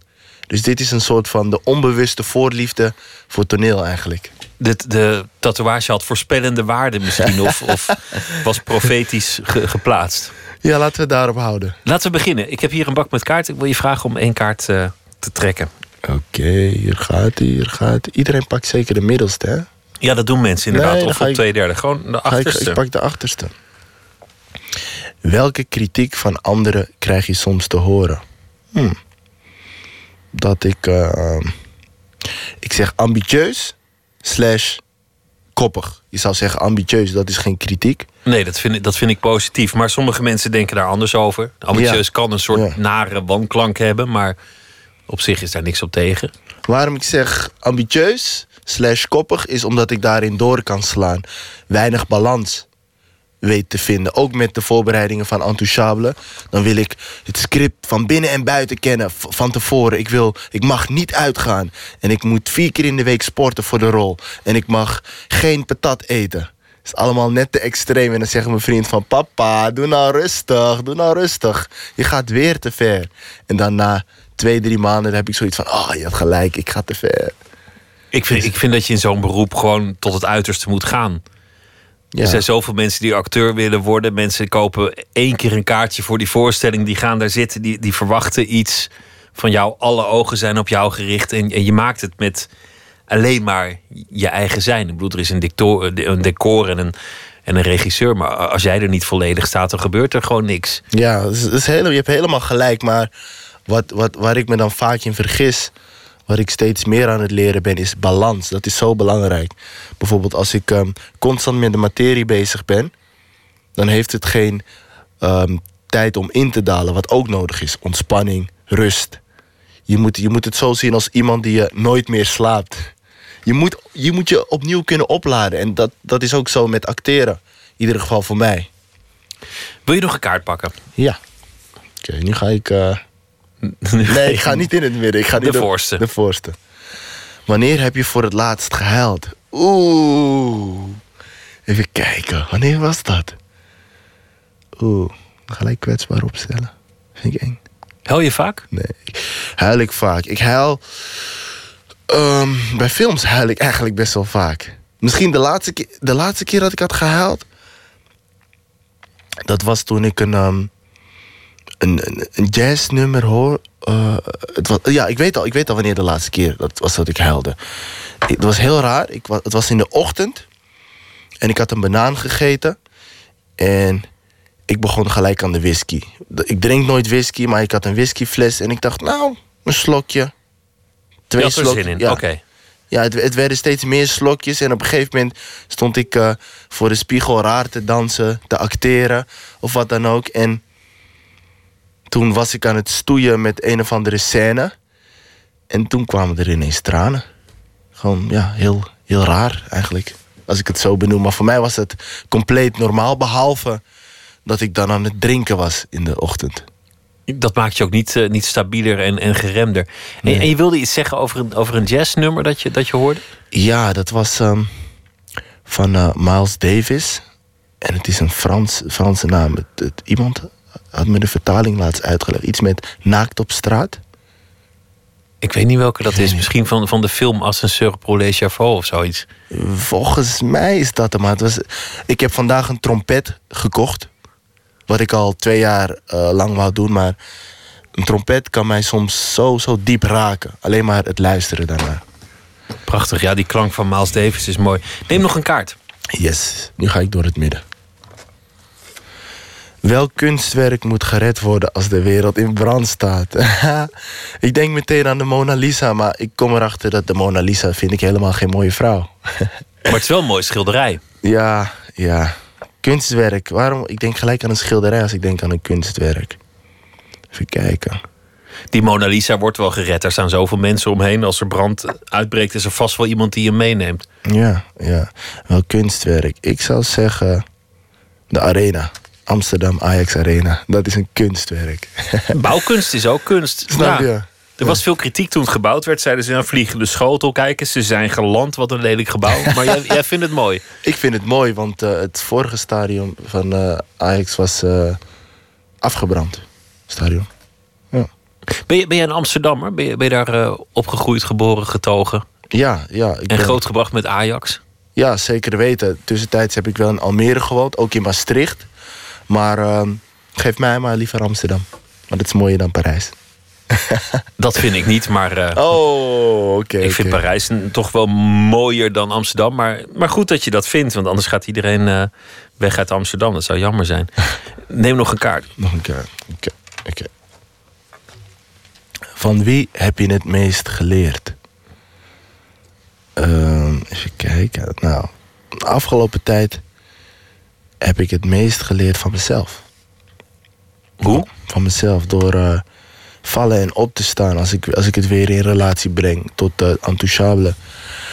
Ehm, vooraf, eh, ik heb de rol gekregen en alles was geweldig. En ineens kreeg ik eh, media-aandacht. Zonder dat ik nog maar wat had laten zien, behalve de auditie. Dus dat vond ik best wel intimiderend op een gegeven moment worden. Dat ik dacht van shit, nu moet ik het nog gaan waarmaken. Iedereen zegt je kan het, kom op, kom op. En in die periode heb ik, heb ik veel over mezelf geleerd. Want acteren gaat over jezelf. Want jij bent het personage. En het was vaak met vallen en opstaan. Vandaag heb ik het, morgen ben ik het kwijt. En overmorgen heb ik het weer gevonden. Dus, dus het is een soort van reis.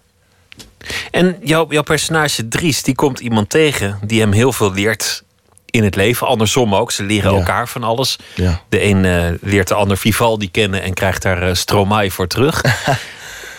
Heb jij zo iemand gehad in, jou, in jouw leven? Uh, ja, ja vers- verschillende mensen. Want dat, die, die, die hebben me gebracht naar een ander, ander niveau. Mijn tante die heeft me dus in aanraking laten komen met kunst. Als in schilderen, acteren. Ehm, nou, Huub Stapel is ook iemand die mij eh, nieuwe dingen leert. Als acteur, maar ook als eh, mens.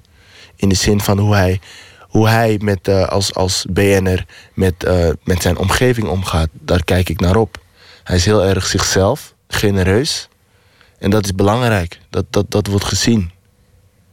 De voorstelling heet uh, Entouchable, is vanaf heden in het uh, theater. En uh, daarin uh, shinen Huub Stapel en Cyril Guts. Dankjewel. En heel veel succes met de voorstelling. Dankjewel. Wat de BBC noemt The Sound of 2016, 2016. Jack Garrett. Eerdere artiesten die de eer ten deel vielen waren Adele en Sam Smith. Dus het is een veelbelovende lijst.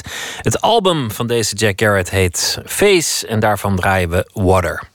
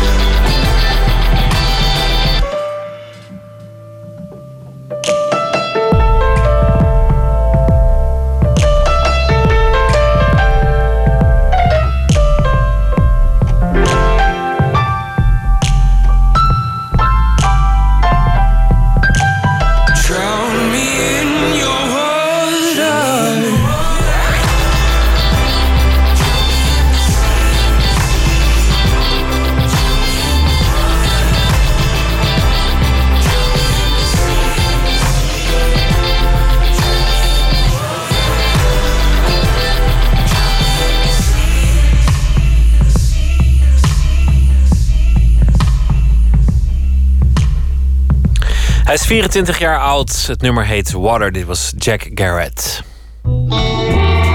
Nooit meer slapen.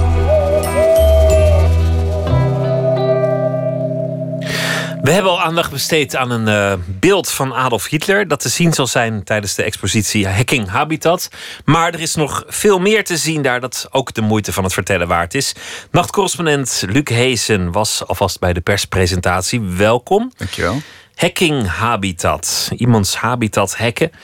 Gaat het om, om iets digitaals met, met eh, computers? Ja, er zitten zeker computers in de tentoonstelling. eh, maar er is ook installatie, er er is geluid, er zijn objecten. Eh, eigenlijk wordt hacking breder opgevat. Meer als het inbreken in systemen en er controle over krijgen.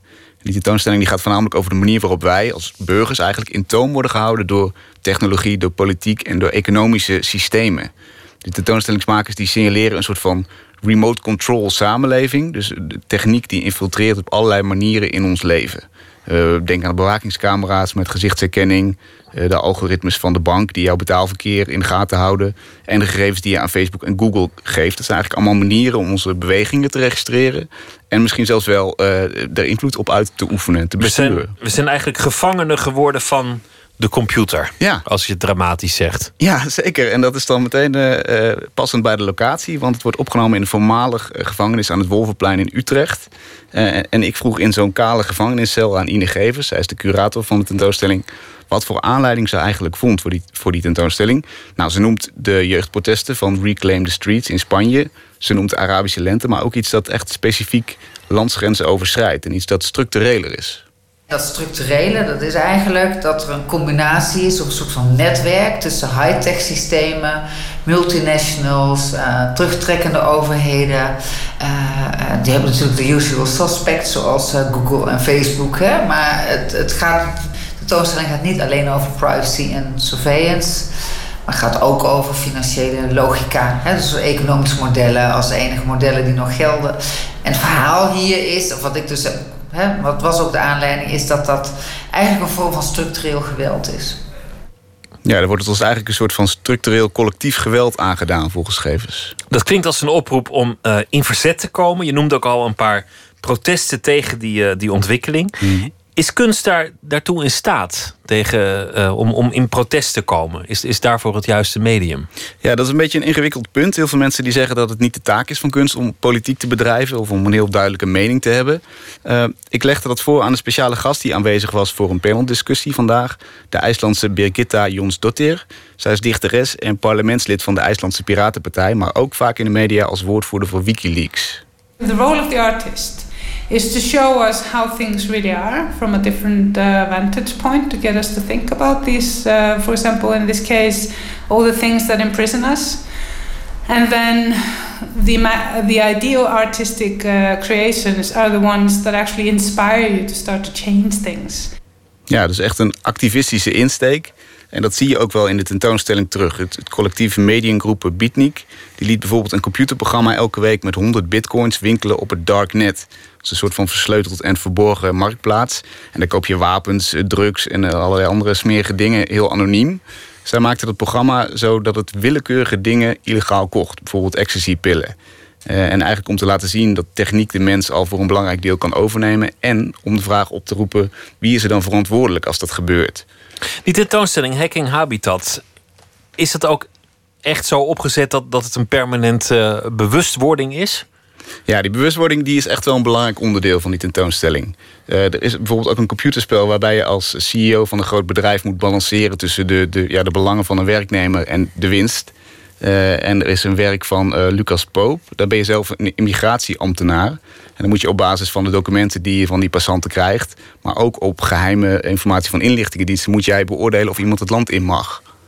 Een lifehack, dat wordt ook wel eens gebruikt uh, op een heel praktische manier. Gewoon, gewoon een, een, trucje, een handigheidje. Iets dat het leven behagelijker maakt. Hoe praktisch wordt het? op die tentoonstelling? Uh, best wel praktisch. Kunstenaar Ruben Pater die heeft bijvoorbeeld een, een hek voor mensen in oorlogsgebieden. Er zijn bijvoorbeeld plekken waar continu militaire drones boven vliegen. En die vliegen zo hoog dat je ze eigenlijk niet ziet. Maar ze geven wel continu een geluid. Nou, om een beetje orde in die chaos te scheppen, legt hij in een soort van geluidsbestand uit welk type drone welk geluid maakt. Dus dan heb je een soort van nou, akoestische legenda, zou je kunnen zeggen. je kan je voorstellen dat dat een prettig idee is, dat je in ieder geval weet wat voor drone er boven je hangt. En iets wat, wat misschien meer bij onze persoonlijke kring ligt, is de app die collectief 404 heeft ontwikkeld. En die zorgt ervoor dat alle foto's en alle berichten die je op social media plaatst, wel met het blote oog zichtbaar zijn, maar niet te lezen zijn voor de algoritmes van Facebook en Google. Dus dat je bijvoorbeeld niet uh, in de gezichtsherkenningssoftware belandt, of dat je nou, wat je plaatst, dat daar geen advertentie op afgestemd wordt. Dat, dat is echt een, een life hack dan in de, in de betekenis van, uh, van de tentoonstelling. Noem nog eens iets. Ja, eentje die ik heel grappig vond was van kunstenaar Maarten Schuurman. Die wilde zich eigenlijk ontworstelen aan de drang van onze consumptiemaatschappij om steeds meer en steeds mooiere spullen te kopen. Dus die gooide heel veel weg. En wat er dan nog overblijft van zijn spullen, zie je in een van die, die kale cellen in de tentoonstelling. Er staat een stapel van zes aan elkaar gemaakte ja, flight cases, hè, van die koffers waar een muziekversterker in zit.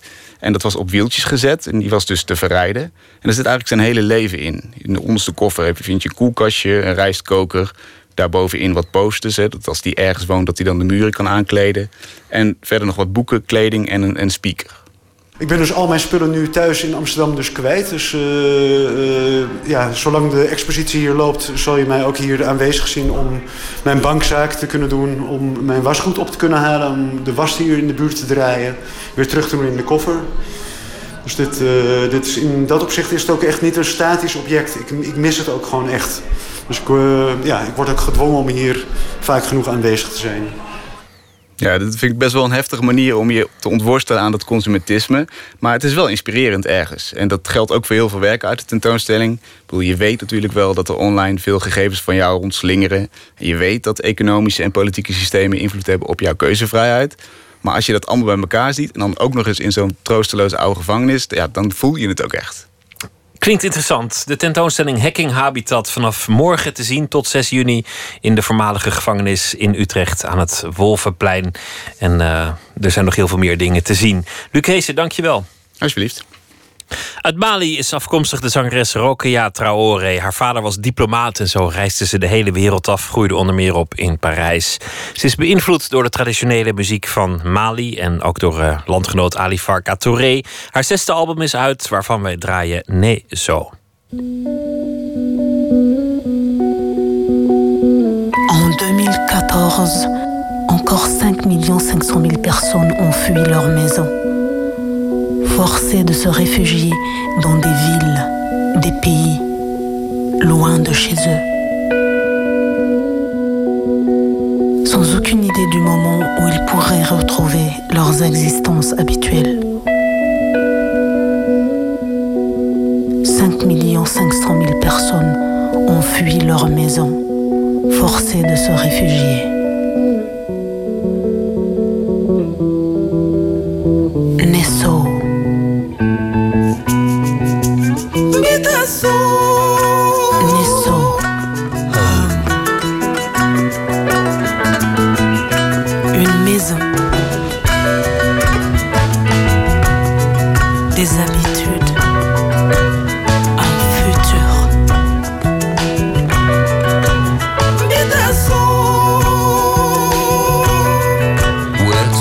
My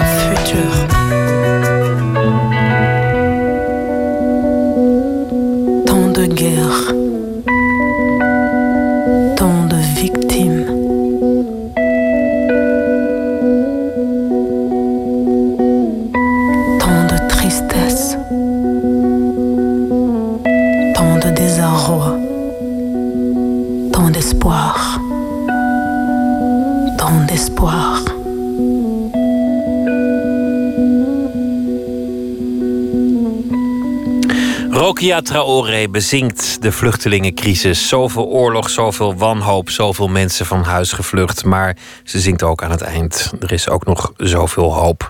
We sluiten af met Janna Loontjes. Ze is schrijver, dichter en filosoof. En deze week zal ze elke nacht een van haar favoriete gedichten voordragen. Vannacht een gedicht van Alfred Schaffer.